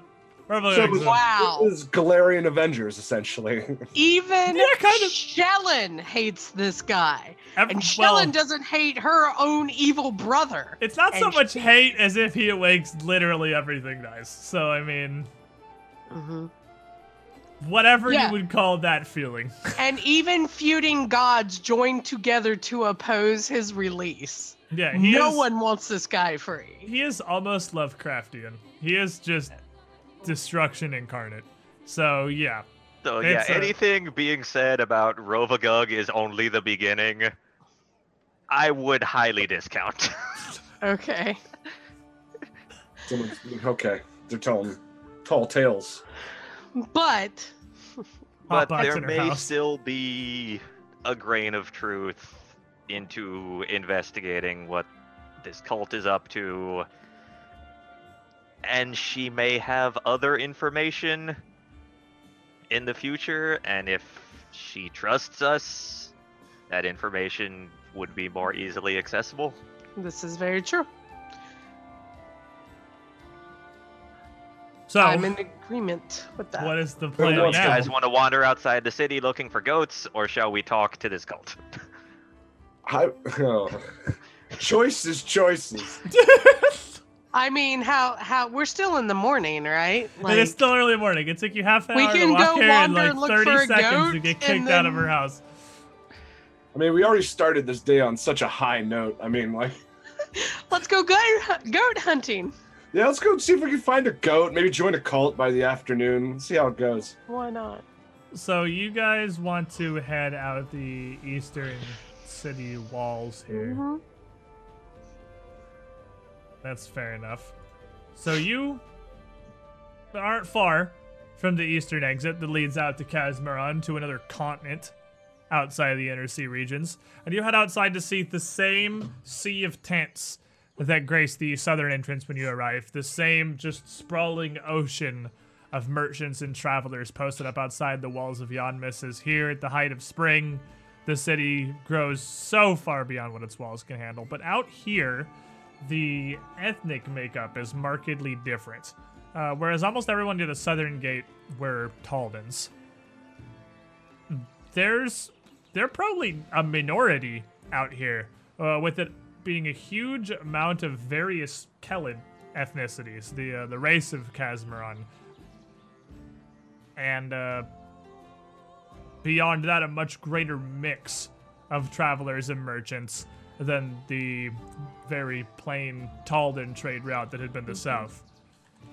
But otherwise, other than the uh, the makeup of the people and then just the general style of their tents and their wares, everything set up out here is largely the same. Now just don't go spreading around what we're looking Kelid for. Kelid and Kelishite, both. Mm. I don't know what you're talking about, Belor. I'm out here to wander and shop the tents and whatnot for those that have setups and stuff. So just basically wandering. You would be able I to find... We were, I thought we were out here looking for a white goat. Shh. What? I mean... We just said, let's not talk about why we're out here. Oh. Ignoring. It's been a long morning, Kahina. It has. So why don't we go see? Maybe one of these lovely people has like some kebabs or something we can eat. It would be an assortment of mm-hmm. kebab. There would be a whole lot of out here. Not out here. Yeah. Because if the... you make kebabs out of goats, maybe there's a goat hanging out with the meat. Like, in the back, parading as a goat. Yeah. I think there's a goat hanging out being the meat. Well... Is that possible that they killed a paraka and people They probably did not no. randomly. There's no way it I would kill a paraka so. thinking it was a goat. We won! Guys. Take him home. Good job, guys. We won. Coup de grace the paraka while it's not looking fails its fortitude save. Yeah, that poor... That, that poor, uh... Paraka would probably be so ashamed. He'd like, probably wow, be so embarrassed. Wow, how did this go so wrong? The first person to eat the kebabs becomes patient zero in The Walking Dead. Oh my god. Walking so, Dead Taldor edition. There would be a huge amount of uh, various tents and stalls out here offering a wide assortment of uh, foreign foods from Kasmaron and Qadiran lands. Uh, a lot of things that would be something that you don't see very often in, Sol- in Taldor. Uh, their traditions, they eat a whole lot of different things. There are racks of scorpion meat, and there are pies uh, brewed up with a, an assortment of herbs that you've barely heard the names of. All kinds of totally different things out here, but they're also where they're outside Yanmass, and there are still Taldan traders that go to and from Kasmaron to all the way out to Vudrani kingdoms. So there's perfectly normal food you can pronounce out here, too. Beyond that, any about any kind of mundane goods you could want, there are stalls for. But mm-hmm. there are just swaths of tents and stands dedicated to clothing, jewelry, and antiquities. Uh, just various odds and ends and decorations. You can find pretty... It's a massive, like, flea market where you can find on the edge of the country. So you can find pretty much anything out here. But you're wandering around looking for a weird goat. So. I mean, probably some breakfast, too. Yeah. Some breakfast. You we can definitely get breakfast. some good breakfast. So what and is I probably your plan? have heard of these herbs. Yes, wizard, we understand that you're the exception when I say it's stuff that people haven't heard of. thirty-seven-inch guy. We know that. Shut up, nerd. Kahina doesn't care. I'm just like, food. There's also food out there? I speak Kellish. You what? Oh, you speak Kellish? Yeah. Oh, fair enough. Do you speak so Vudrani? Was that? Do you speak Vudrani? That one I do not. There is a, a lot of the business going on out here is in Kellish. Uh, but there is also a smattering of Vudrani around from out even further east. And to give you guys this, uh, these races, this perspective, you know Kyra, the iconic cleric? She's Kalashite. And the the iconic monk is Vudrani. So that's that's kind of what we're what we're looking mm-hmm. like, if you know those images. Yeah. A lot of people that look and dress like them. So what is your plan while you're walking around, uh, just perusing and, well, having at least a decent morning? What is your plan for trying to find the goat? Are you just wandering around hoping you run into a I mean, paraka goat? Or... We can wander around talking to people, gathering information, and also just keeping an eye out in general. Mm-hmm. Fair enough. I was thinking just like canvas the area and ask if any, anybody's seen anything odd recently. And if anything hits the right uh, bulletins, I guess, then we can follow up on it. I mean, I could See use... if we find any threads to follow. Yeah, yeah, yeah. I could use some of my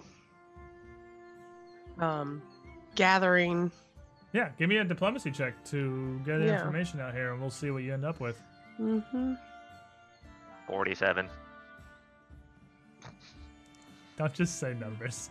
I was like, I was really impressed there don't for just, a second. The podcast is going to be so confused. Don't just say numbers.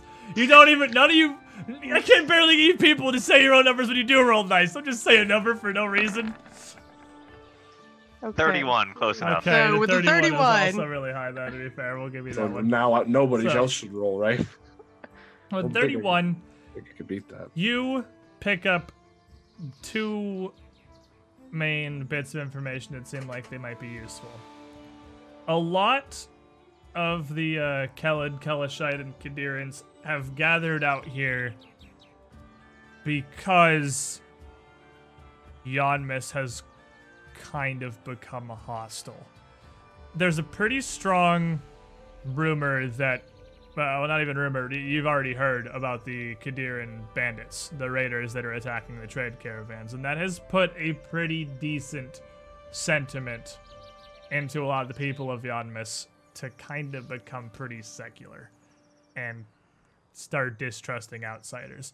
A lot of the Qadiran merchants out here, and even some of the Kalashite and the Kelid, are having a lot of trouble doing business. They're taking really big losses, and a lot of them are discussing moving their businesses out of Yanmass until this is settled, because people just won't buy their goods.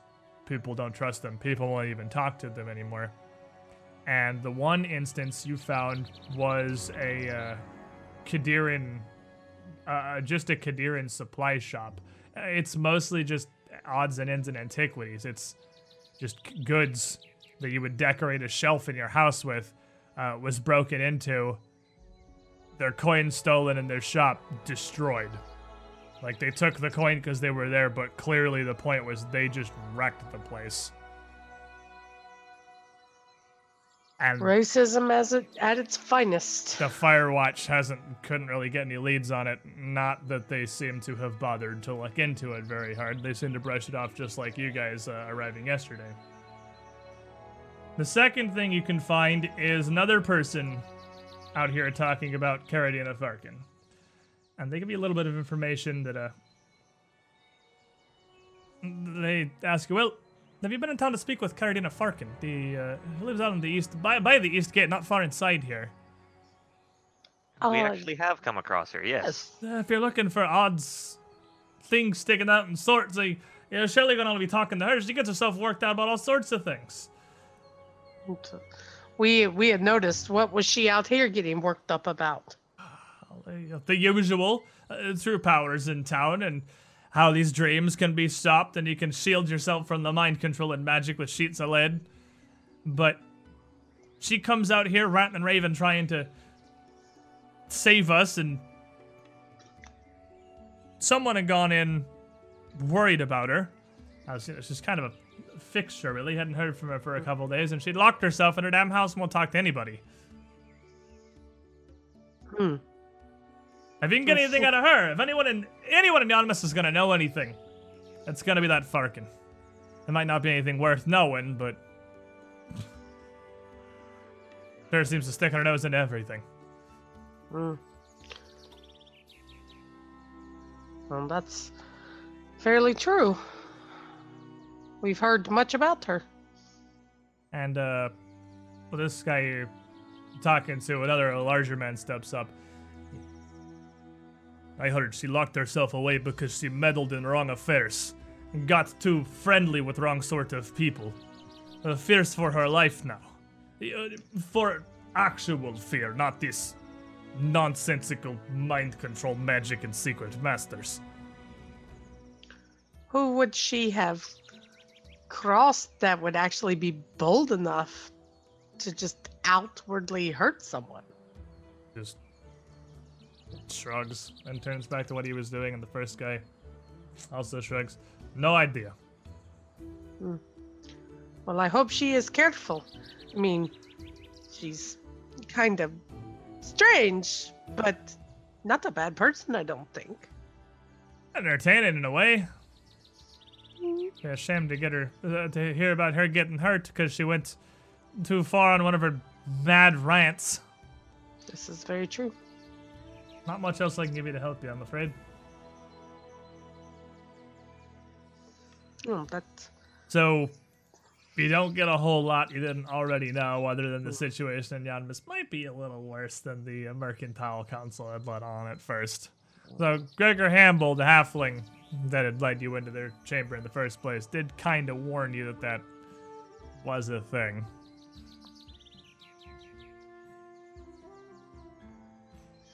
I assume nothing in particular sticks out as being strange while we're here. Not You'll see any. And that's after... White and, animals. Yeah, you don't get anything about white animals. And that's uh, takes about four hours out here canvassing, trying to find information. So, noon passes, and it moves into the early afternoon by the time you've come up with really little from these various Kasmaron traders. Could always go looking for the bandits. No, he just wants to well, hit something. We could go... That's quite a while out of town. We could go... real lead we even have. Looking for the cult. Oh. If Get at you... least the basics from them. Mm. But that's not until dusk. If you guys are walking... It'd take you almost five hours to walk out to that uh, that manor that you'd heard about, Inori. Oh, okay. If you don't bring your horses, that's a, that's a journey. That's a day trip. Yeah, that's that's about a day trip. We'll make a day of it one one of these days. um, I'm not a, against looking into it. I just think mm-hmm. we should try to stick closer to home in the immediate. Maybe try to get. Fix the whole paraka thing, so maybe we can fix Nell. It would be nice to have the damaged sponge to go in. So, what's the next order of business? Head back into town? I would say head back into town.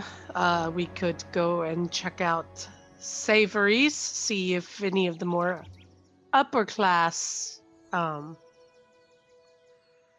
chatter is a little more helpful. And then, when it gets close to dusk, go and visit our friendly cult members. You just want to put an Ori in a dress again. I will probably wait outside. I don't think so. I'd be I'd be walking in there in this trench coat. If I were on business, I'm not sitting down for a meal. Well, I would probably sit outside because it might make some uncomfortable. Or oh, not well, only. You put it that way, Dara. I mean, why, why would I ever want to make anybody uncomfortable? No, I would not want to make them uncomfortable. Because I am Orstyrian and I am of lower class. They might be more open, uh, open-lipped. What is the phrase you use? Loose-lipped? Loose-lipped. If they are more comfortable with gossip.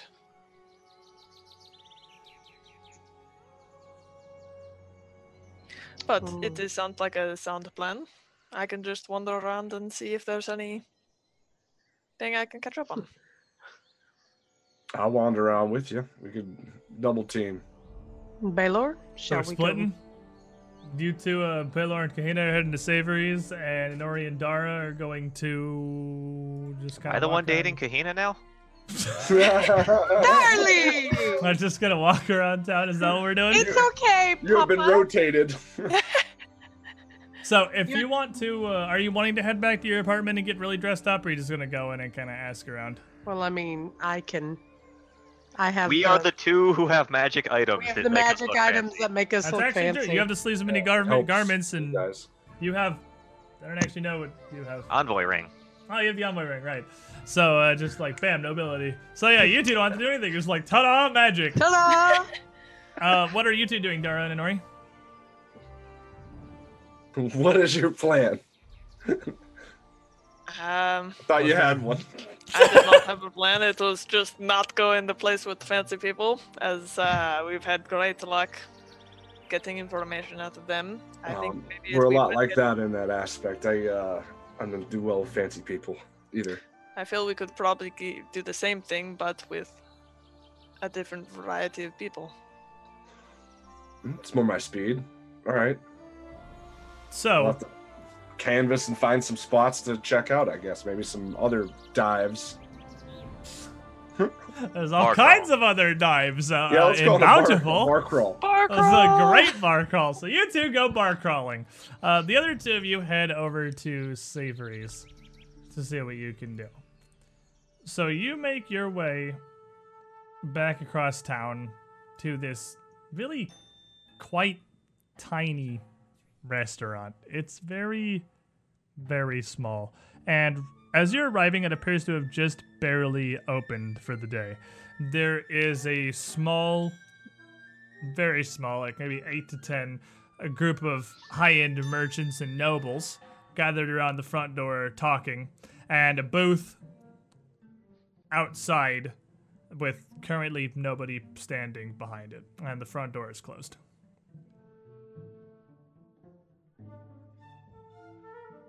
So... people just milling out about outside, and no one's actually opened All the door talking yet. very excitedly about the restaurant itself. Mm. Listen so, in, the things they yeah. have to say. So as me being me, that's exactly what I would start listening in on and just slowly whittle my way into the conversation, because I you... like to make friends and influence people. So you can drop in on... Uh, a pair of nobles that are talking about their uh, their last visit to the restaurant. It doesn't seem like they have a single possible bad word to say about Savories. Uh, by their explanation, one dinner here is life-changing. And, I mean, this is from the perspective of people who appear to have infinity money. They physically cannot imagine going back to standard fare after... such an exquisite meal. And you want to... what are you go, going for? Just trying to just edge in on this? Yeah. Just... oh! Do tell! We are new in town, and I am... Lord uh, Utun had told us of uh, how wonderful the food was here. Oh, Lord Utun is uh, correct... beyond any would uh, believe that that man's head could possibly reach. It's... have you been before? Tell me. I have not. Have you managed to acquire reservations? Oh, I have not. I wasn't... I wasn't aware. We're from Opara, and oh. I... oh, I'm, I'm afraid I, I don't know if Opara has any similarly elite restaurants. Surely mm. it does, but I haven't oh, frequented yes. the city in quite some time. This... establishment, you see, only... well, the waiting list is measured more in days than hours oh. and minutes, you see. Well, how would one go around making a reservation? Surely, if we can't get in today, I would still love to try it while we're here on our stay. And the two nobles laugh. Oh, oh, you don't make... Uh, you don't come in off the street asking for reservations at Savories, my love. It's by invitation. Ah. Uh, truly only the town, uh, town's most elites are given the opportunity to dine here. Uh, Argentus doesn't waste his time with anything less than the best. Mm. And uh, at that, the front door would open, and the the man would turn away from you immediately. Like, you're just like, nope, you're nothing. Uh, to look at the front door, as everyone else moves about a step closer. And uh, a fairly tall, oily-haired man stands in the doorway, impeccably dressed. And he stands up tall, one hand on his collar, and looks across the audience and sees the pair of you, Belor and Kahina. He speaks up, "Ah, oh, fantastic. The Mercantile Council's diplomats from uh, Murat, was it? Sent had... by Eutropia, yes. Yes, I... Uh, what brings you to this fine establishment? Was it recommended by one of the councilmen themselves, I do hope? Uh, Lord Atun told us we, while we were in town, we should very much give it a try." And uh, the man steps forward and the crowd agape, especially the man you were just talking to, who looks like his entire life is just falling apart in front of him. He steps forward and extends a hand. Uh, please... My name is Argentus. I am the purveyor of this fine establishment.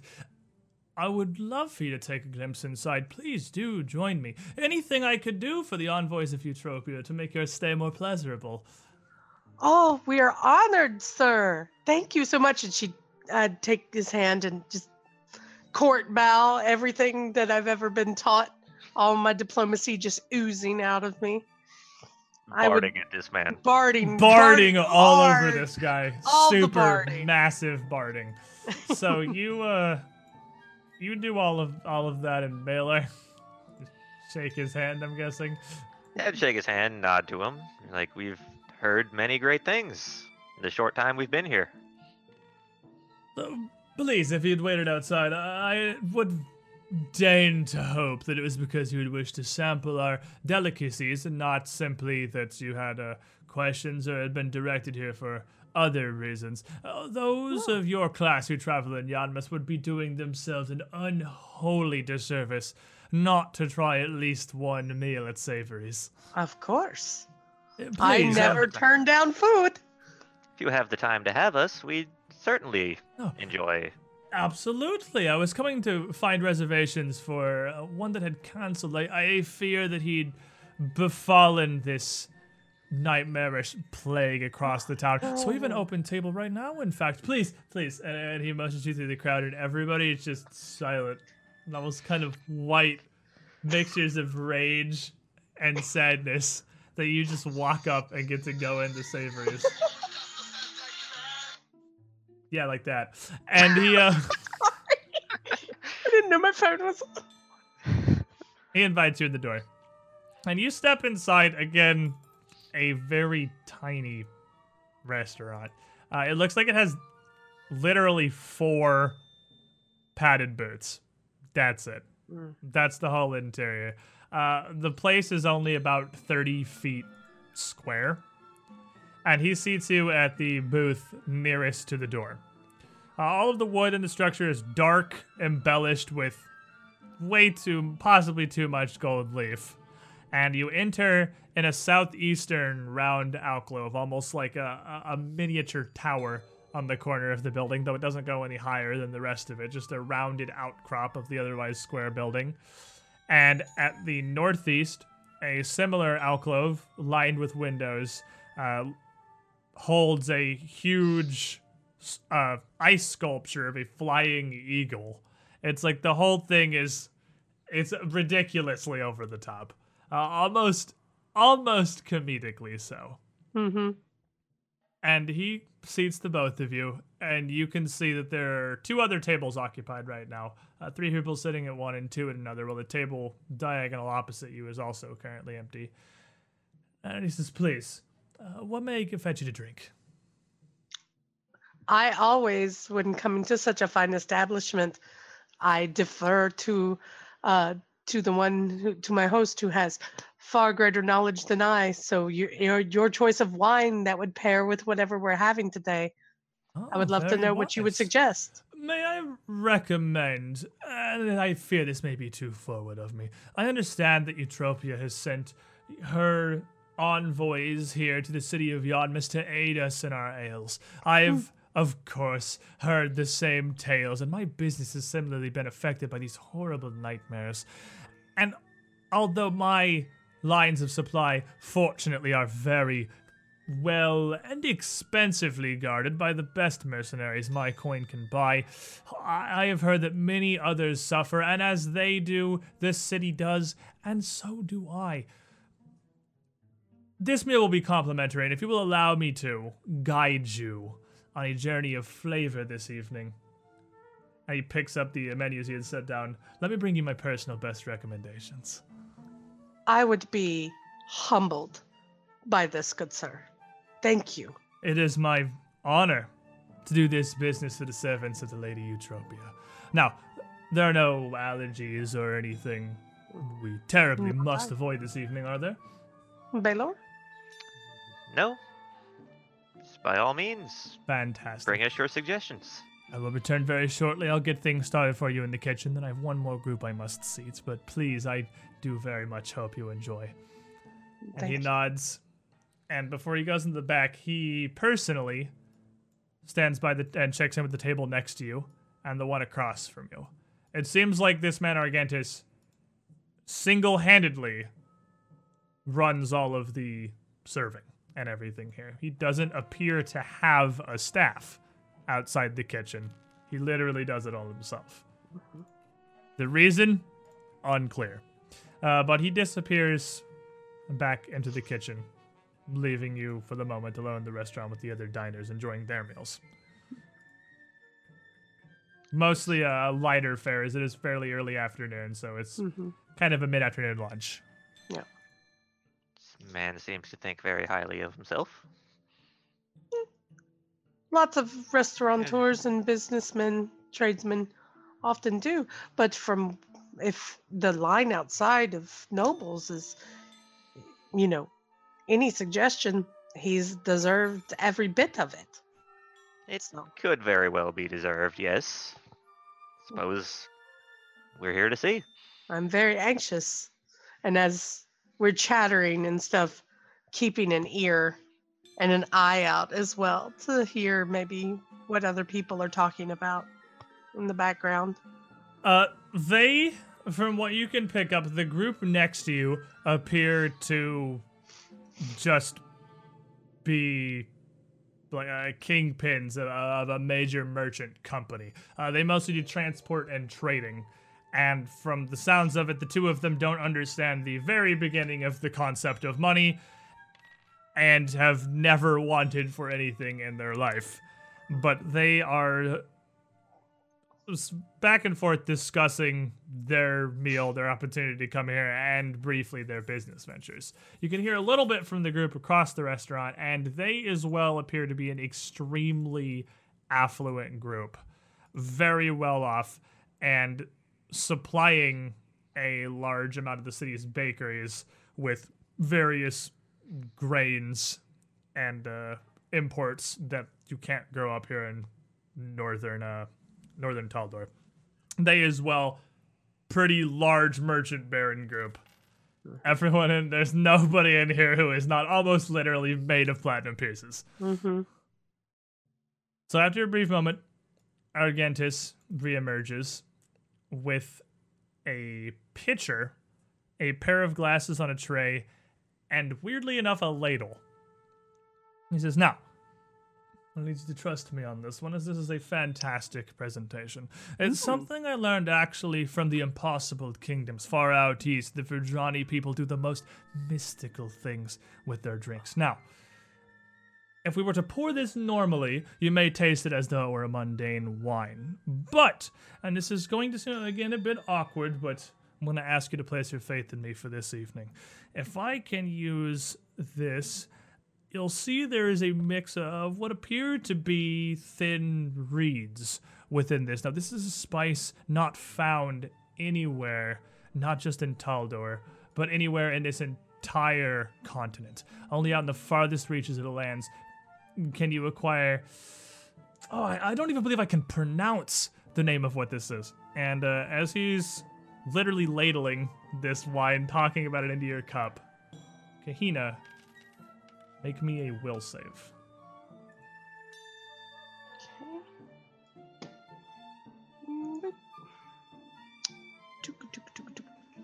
Why can I not find my... Aha!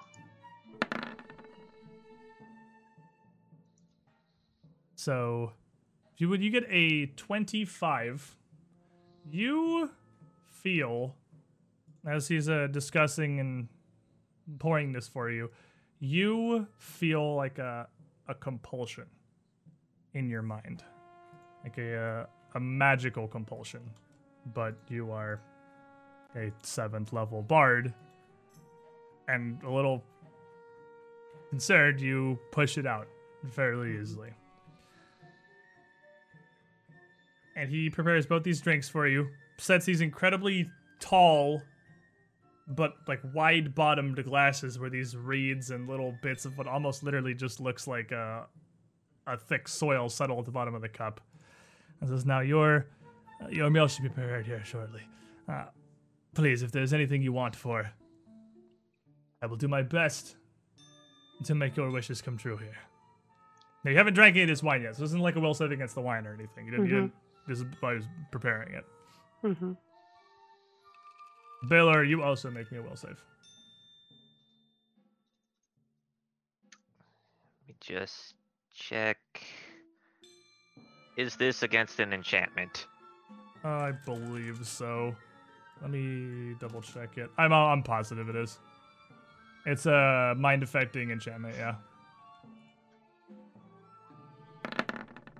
Uh, with a twenty-two, you feel a similar, with a twenty-four even. Because of enchantment, you feel a similar thing to what I just described to Kahina. Like, there's some...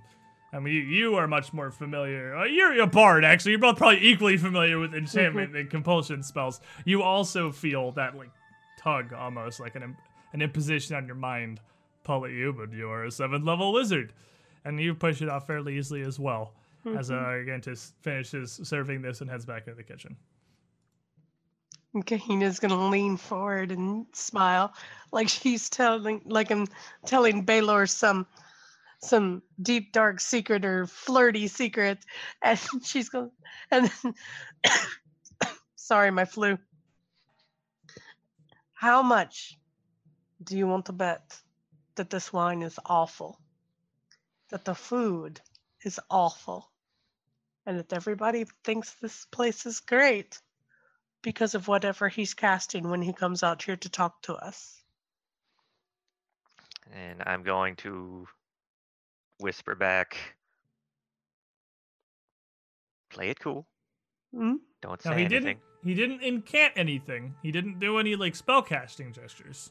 But we both felt right. something. But you but both felt, felt something. something. So I'm going to lean forward and take a very small sip of the wine. It tastes fine. Like, okay. It's not, but it's not, it's as not garbage. It's not like it doesn't, it's just not a life-changing religious experience. Mm-hmm. This isn't mind-blowing. It's just, I, I'm, I'm going to try it. Decent wine. And is there anything I can do to try to identify what the stuff is actually floating in it? Yay, craft alchemy. Chemical lab, probably not. You can pull a piece out and bite it and see if he recognizes the taste, but not really. Like he said, it was a spice. It's just like not easily here. No. Yeah, I, so, I figured not. But unless he like, unless it was like a taste you obviously recognized, and it's so, not. Yeah, it's not. No. Seeing seeing that there's probably nothing wrong with the wine. She yeah, it's it's good. And, it's just not amazing. It's like yeah, perfectly sip and smile wine. And.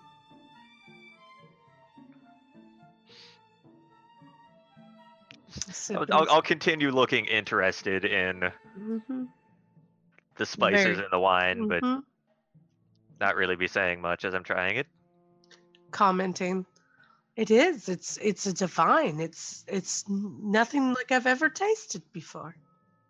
As you're talking about that, one of the people in the seat nearest in front of you, uh, a fairly he's a fairly portly gentleman, turns around. Ah, oh, it's the first time you've had the pleasure of enjoying this new Savories restaurant.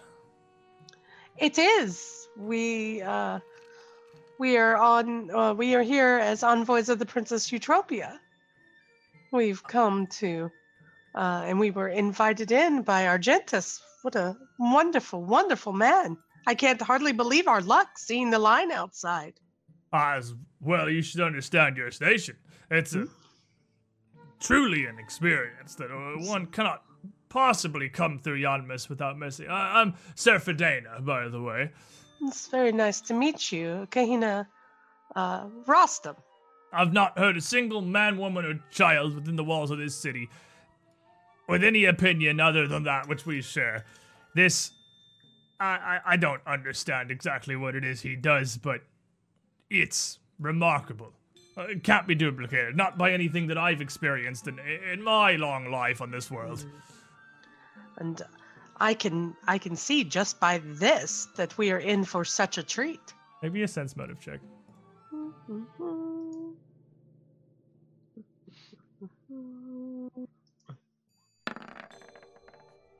That's a natural twenty. thirty-five, this guy's charmed. This guy is very charmed. This guy is clearly charmed. Well, it's not, not well, let me rephrase that. It's He's not clearly not charmed, clearly. But that's a thirty-five sense motive, and both of you are pretty familiar with magic. You can read people, and you can pick up on the subtle, noteworthy idiosyncrasies and and minor ticks people have when they're not acting entirely under their own drive. He's not compelled like the people who attacked you yesterday. That was a much stronger effect, but he is definitely charmed. It's not altering his actions, just his perceptions. Exactly, exactly. He is still fully in control of himself, but he is charmed. Okay. So I'm right. You're right, yes.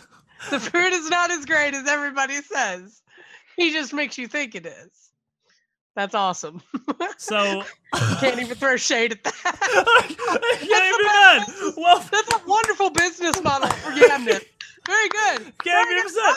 That's like that wizard running a restaurant. I don't have to be able to cook. I just gotta be able to cast charm person pretty well. like You because, can reflavor things with prestidigitate. There's a much easier way to go about this. Yeah, but you have to, like, you can reflavor things I, to your yeah, I, ability. Like, you still have to know how to make it be the most amazing thing anyone's ever experienced. If you just freaking charm somebody, you're like, ta, doesn't matter what I cook. I can make half-decent stuff, and you're charmed. Bam, it's the most amazing thing you've ever eaten.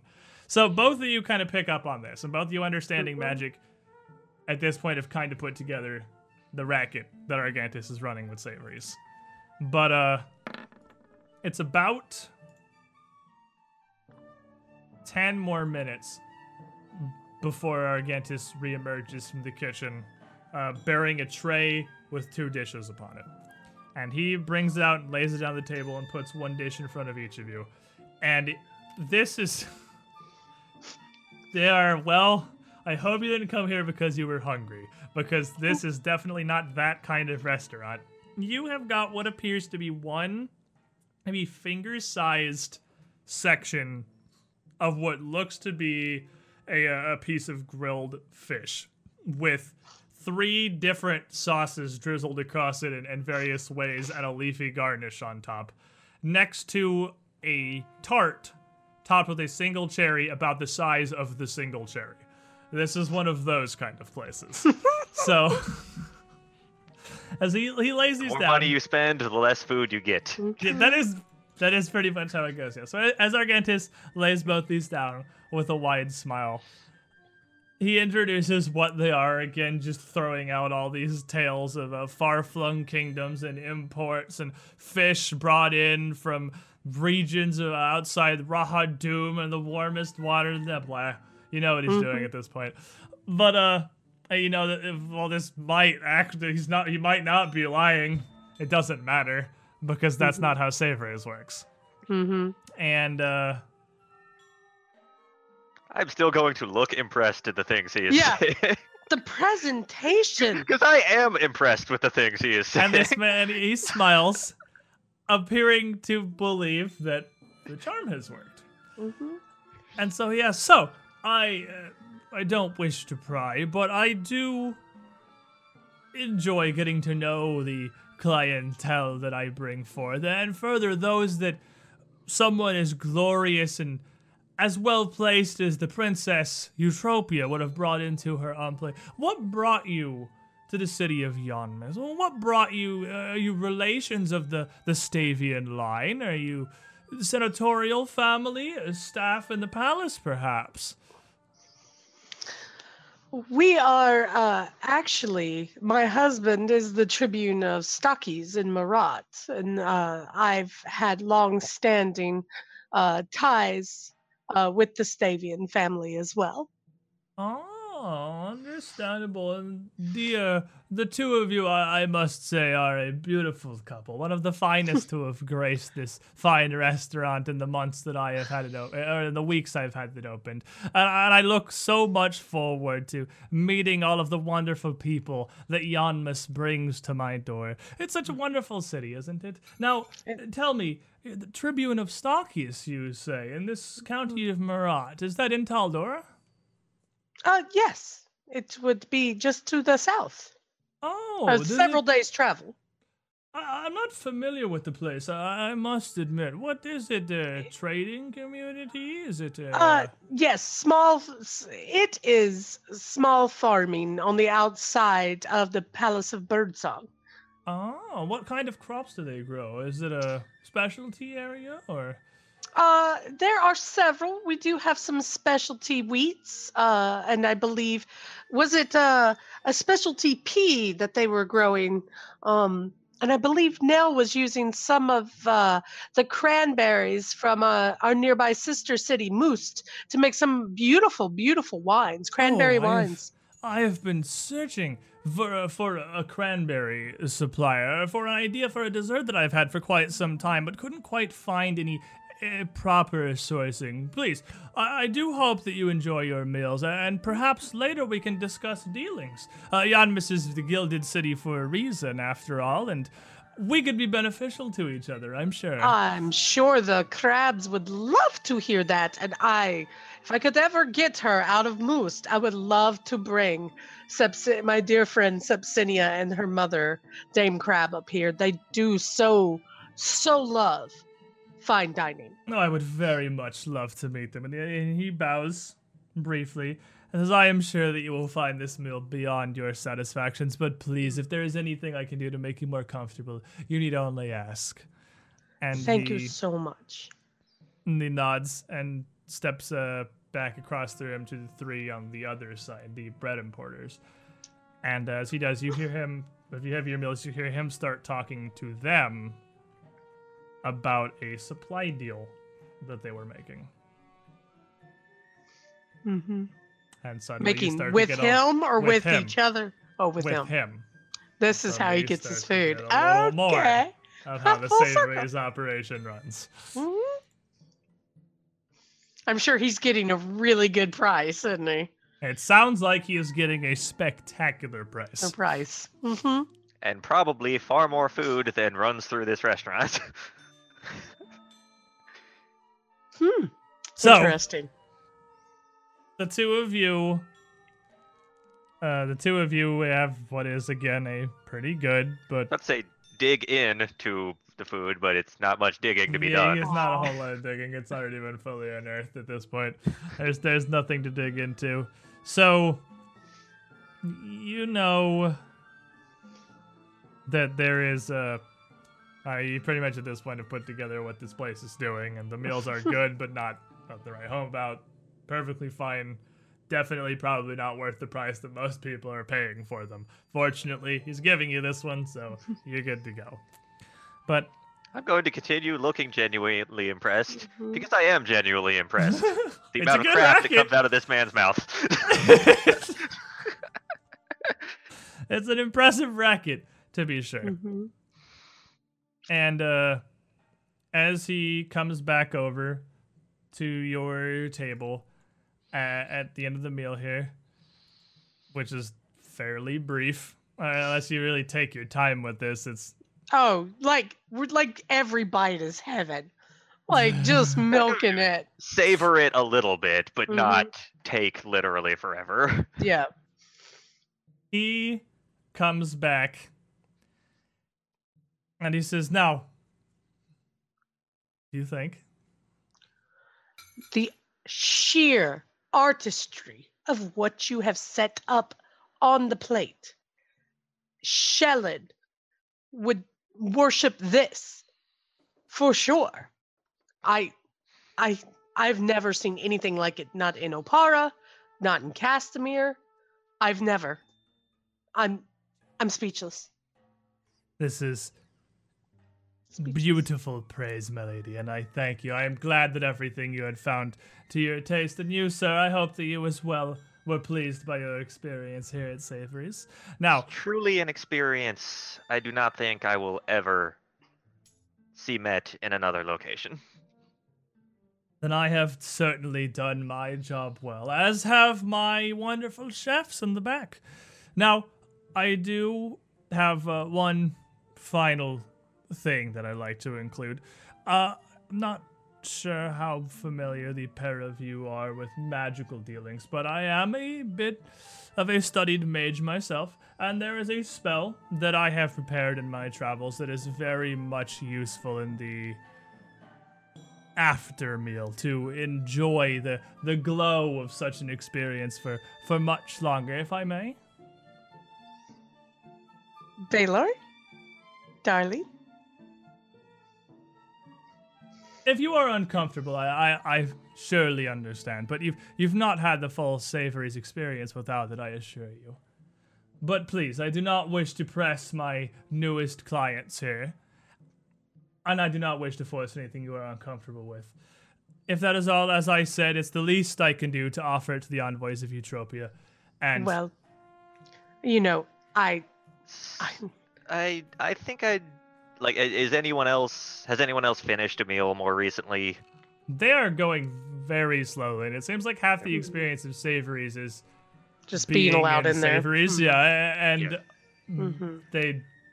Like the ones across you are setting up a deal with Argentus as they sit here. Mm-hmm. So neither of the other two groups have left yet. No, I I feel I would be a bit more comfortable had I seen it occur on someone else. No, no, it's... no. Of course, I very much, I very much understand. Uh, magic is a fickle thing, and it's.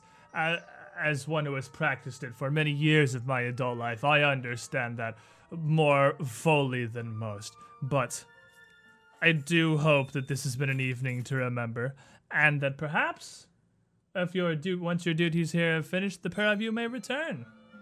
I we would so desperately love to, and and to bring our the other members of our uh, group as well. I can't hardly fathom that they have missed out on such a wonderful experience. I'm certain that we'll be able to work something else. Now, please do savor the rest of your evening.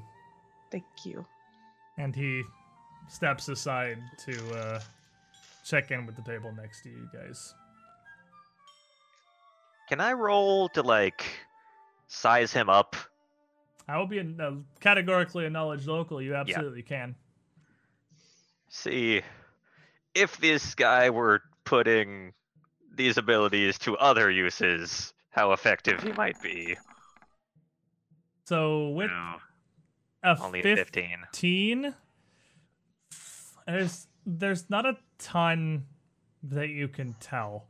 Uh, you shook off whatever magic that tried to take hold of you fairly easily, but you're not even sure that originated actually from him. Uh, mm. But looking him over, he does have a pair of spellbooks on his hip, and anyone who knows more spells than one spellbook will hold is at least a fairly formidable wizard. But you can't get a whole lot beyond that. Mm-hmm. Unsure. So, do you leave after your evening of dining? Um, I, I, I would. I... try to linger a little while, mm-hmm. like finishing off a drink or something, mm-hmm. to see if I could draw it out enough to see him cast anything on someone else. But if it starts getting to the point where it's awkward and feeling like we'd be asked to leave, I would roll go ahead and get up. Just roll me a D one hundred. We'll get the luck die going in here. I think this is the first one I've rolled of these. That's a thirty-one. thirty-one. So you linger for a couple minutes, just slowly nursing a drink, and it doesn't look like any of the other two groups are going to be leaving anytime soon. You'd have to, mm-hmm. you have to kind of awkwardly hang around mm-hmm. for anyone else to be getting out before the pair of yeah. you do. That D one hundred For those of you unfamiliar, it's just the luck die. Roll high, things work more in your favor. You roll low, they don't. Instead of me just arbitrarily deciding. Mm-hmm. That's a cool thing. I like doing it. So I would stand with the help of Belor and just look that I'm just like so taken in, just looking around as we as we leave. Like I'm just totally enchanted with everything that the um the whole place has to offer. So I'm gonna have I'll let you do it, Bard. As you guys leave, mm-hmm. I'm gonna have you roll me one bluff roll. Because mm-hmm. you're basically pretending to have been charmed. Mm-hmm. Alrighty. And uh, I'm gonna have you roll a bluff to see if you do get that past him. Alright. So you get twenty-nine. Pretty good bluff. If you saw through, he doesn't openly show it. And the two of you head out of Savories. Mm-hmm. Meanwhile, just smiling. Elsewhere in the town, there has been a bar crawl happening. So we've got Dara and Inori going on a fantastic adventure, trying to find not just a bar, but trying to find the bar to go hang out in. So the two of you are going to want to be heading down to the southwestern section of the city to Bountiful, the district where a whole lot of inns are. And are you actually bar crawling? Are you like going through various? Well, that's how we would just find it, I guess. Yeah, I'm also going to use my uh, signature skill, diplomacy, to try and influence and gather rumors at halftime. Halftime. Okay, so gathering rumors takes one d four hours. It's uh, represents you spending all that time trying to find anything of note. So if you want to be bar crawling for a couple of hours trying to learn anything helpful, you can certainly do that, absolutely. Oh, but half the time will be half of one d four hours. So I don't know if it says it's one d four hours or if it just says half the time. Just says half the time. Yeah, because the normal time is one d four hours. So, I mean, it's still probably going to be anywhere from thirty minutes to two hours. But you can certainly do that, because if you're going bar crawling, it's going to be at least thirty minutes to two hours, probably. Yeah. Yeah. All right, so let me see. Let me, first of all, go ahead and roll how long this is going to take you. So that's a one. So with your signature skill, it's only going to take you thirty minutes to travel around and try and learn something. But give me a diplomacy um, check. Give me a what? It's a, then just roll the diplomacy to see if you can find anything. Okay. Diplomacy. Uh, twenty-three. twenty-three. Nice. Pretty good. Pretty good. So you're just trying to, also just trying to find anything weird, anything out of the ordinary, right? Uh, yeah, a couple things, but mostly like odd things. So as you poke around some of the taverns and inns in Bountiful, get a couple drinks, listen around, drop in some conversations.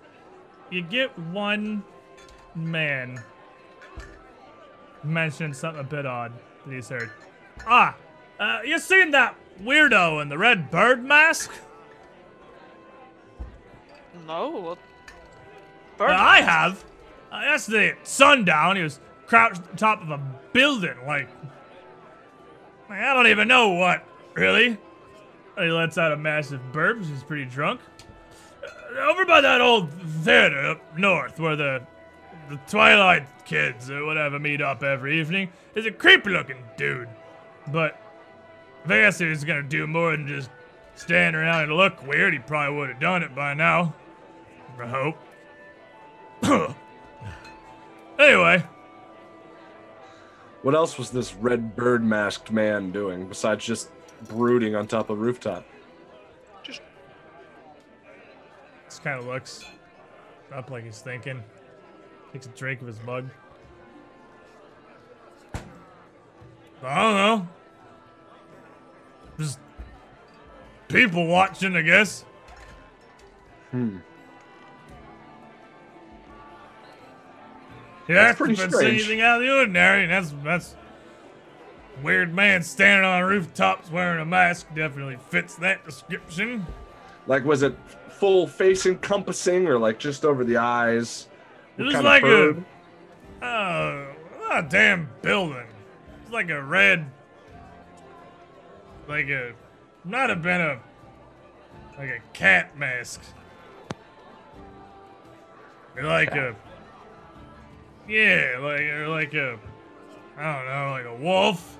That was red though. It was sundown, it was dark, I'd been drinking out. I'm not just in here in the mid-afternoon today. No. No, uh, maybe a few more silvers slide your way, help you remember a little bit better. I ain't gonna, but appreciate the drinks. Well, us, hey, yeah, every little bit helps, right? Slides it back over. Ah, it does, lassie. I can't use this to buy you one, perhaps. Oh.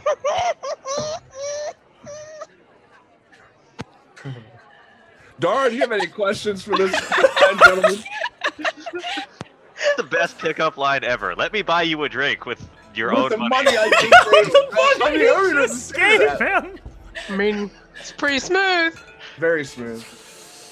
You're the opposite ends of the successful charm person scale, from the guy doing it oh, with yeah. magic to this idiot. So, I mean, they're getting the same amount of success, success on the party. party. Yeah, that's fair. Yeah. So, finding nothing else useful there, you continue heading around to bars. You head into uh, one near the eastern edge of Bountiful, right about in the center of town, kind of near Hedge Hill, called the Whistling Wyvern. You step in the door. At the bar immediately, you see Lieutenant Taycharr. Appears to be drinking with a group of friends. Oh, shit. A smaller dwarven woman wearing a fairly grimy breastplate, and uh, a very tall girl that doesn't look like she really belongs with the pair of them, with a uh, kind of a, the, the tricorn hat, the fashion, and a bright purple feather sticking out of it, with a, uh, a very long cloak draping down nearly to the floor from his shoulders, down to the floor from the bar stool she's sitting on. And she is much more finely dressed than the pair of them. The, the other pair, the dwarf and Taycharr, but they are all sitting at a bar together. Taycharr with a huge mug in front of him, the dwarf with a huge mug in front of her, and the uh, thin woman with a little, much fancier, almost martini glass with a fruit wedge on the edge of it. Now, they haven't seen you yet, so if you want to leave, you can do that. Do we want to leave? It's, we are just trying to gather, gather information. I don't know if it will be... What, are you afraid of this guy or something? Oh, past lovers or something they need to know about here, Dara? That is none of your business. Thank you very much. Our conversations are always so delightful. No, I remember the last time you guys, you, you and your uh, your buddy over there were talking. It looked like you were kind of squared off a little bit, like... He was happy to see. Oh, shit. Well, as he's talking, oh. You look up, you see Taycharr looking right at you. He motions with his mug and turns back to the table. I'll walk right over and call for another mug. Well, Inori, get uh, ready. We are going in. Roger that. So you come up, and there's a you can there's a free stool next to him. You can sit down. And as you as you do, he doesn't look at you. He's still just looking forward over the bar, his mug in hand. Takes a big old drink and puts his mug down. The dwarf is kind of looking at you, and the lady seems to be having a perfectly good time. He sits there with a martini in hand, takes a big, uh, tiny little sip, and places it back I'll down. I'll read just... your hand out. Dollar Rostam.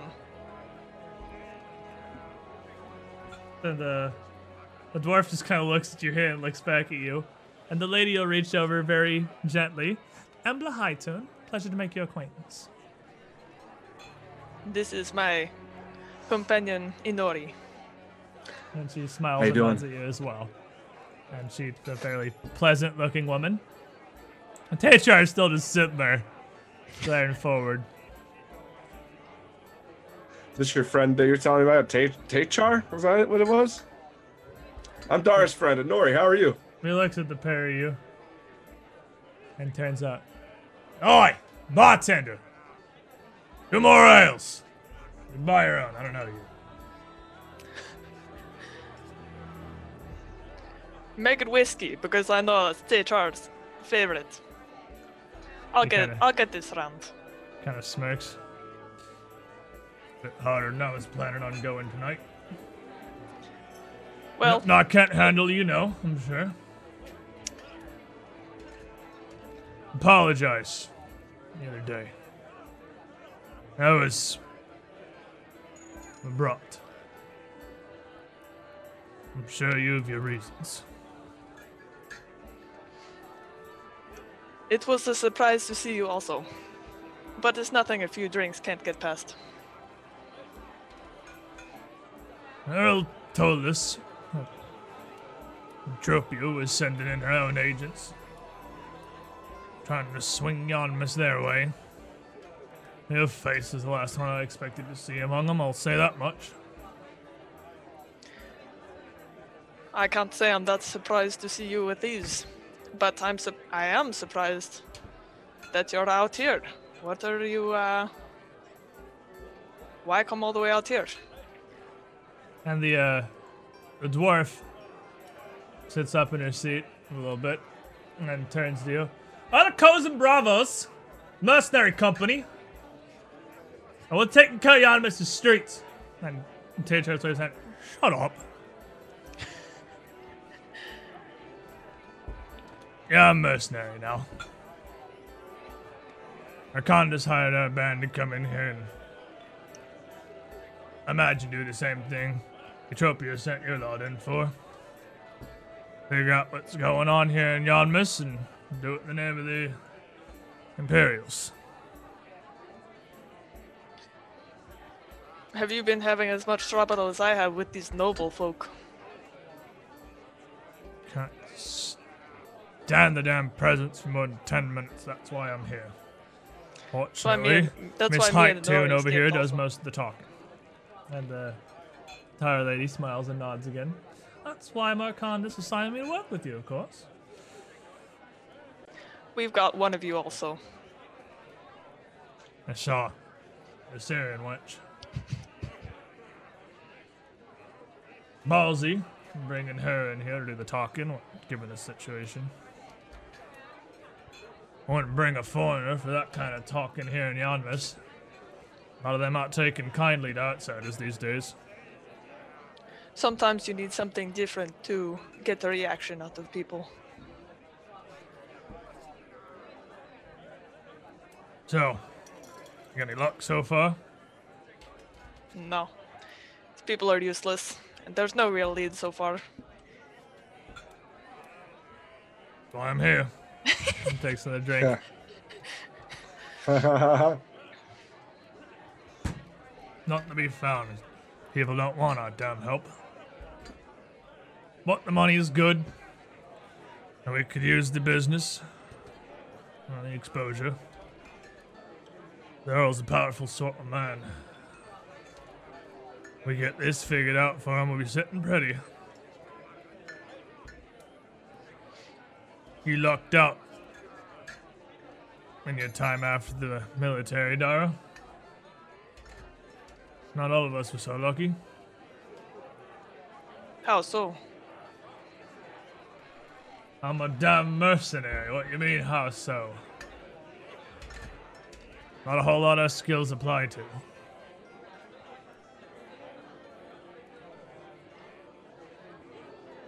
Unless you want the ten bar for coppers a night, I guess. Sweep up a man's stoop. No. Yeah, skills to do what needs to be done, and given the situation here in Yanmass, the place is needed. I tell you what, make your deal for old time's sake. Stay out of our way, we'll stay out of yours. Sounds like a good deal to me. At this point, the, uh, the bartender comes by and sets down two shot glasses and pours out some whiskey in the pair of them. And he pulls his hand, bar, ta uh, hand back. Taycharr reaches out and pulls the whole bottle of whiskey out of his hand and puts it on the table. We're getting totally blackout. Yeah! Make that fortitude up, save! Picks up the Let's shot go. glass and holds it up.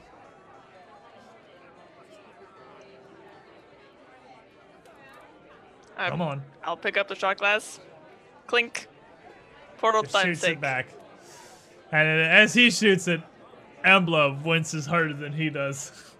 Just smelling it from her uh, distance over there. And the dwarf laughs and shakes her head and dons her mug. So the pair of you are going to be spending your evening here, unless you wish to break this early. Honestly, not really talking much. Much. He takes the kind of drinking somewhat near distances, mostly silence approach to bar friendship. And doesn't really offer a whole lot beyond that of his own volition. Embla's doesn't know you two and is fairly quiet, and the dwarf doesn't seem a whole lot for conversation either. But I suppose this is a much better situation than the last time you'd met Lieutenant Taycharr to end our session on this evening. Pulling it a bit short, unfortunately, because we had to start late. And is that... Is that another not a cliffhanger? Yeah. Well, it's uncomfortable. It's was, kind it of was awkward. Pretty close to... I was little, thinking maybe bar fight? A little awkward, but no. You the, the, the twist here is that there is no twist. Yeah. Taycharr respects you doing what you gotta do. He's here doing what he gotta do. And if you two aren't getting in each other's way, well, so be it. I feel like I can work something out with him at some point. As long as I get him from, like, you know, really unfriendly to neutral. We're getting places. He's, he's, he's neutral now. He's neutral with you. At least. He kind of ignored yeah. me. Yeah, pretty much completely ignored.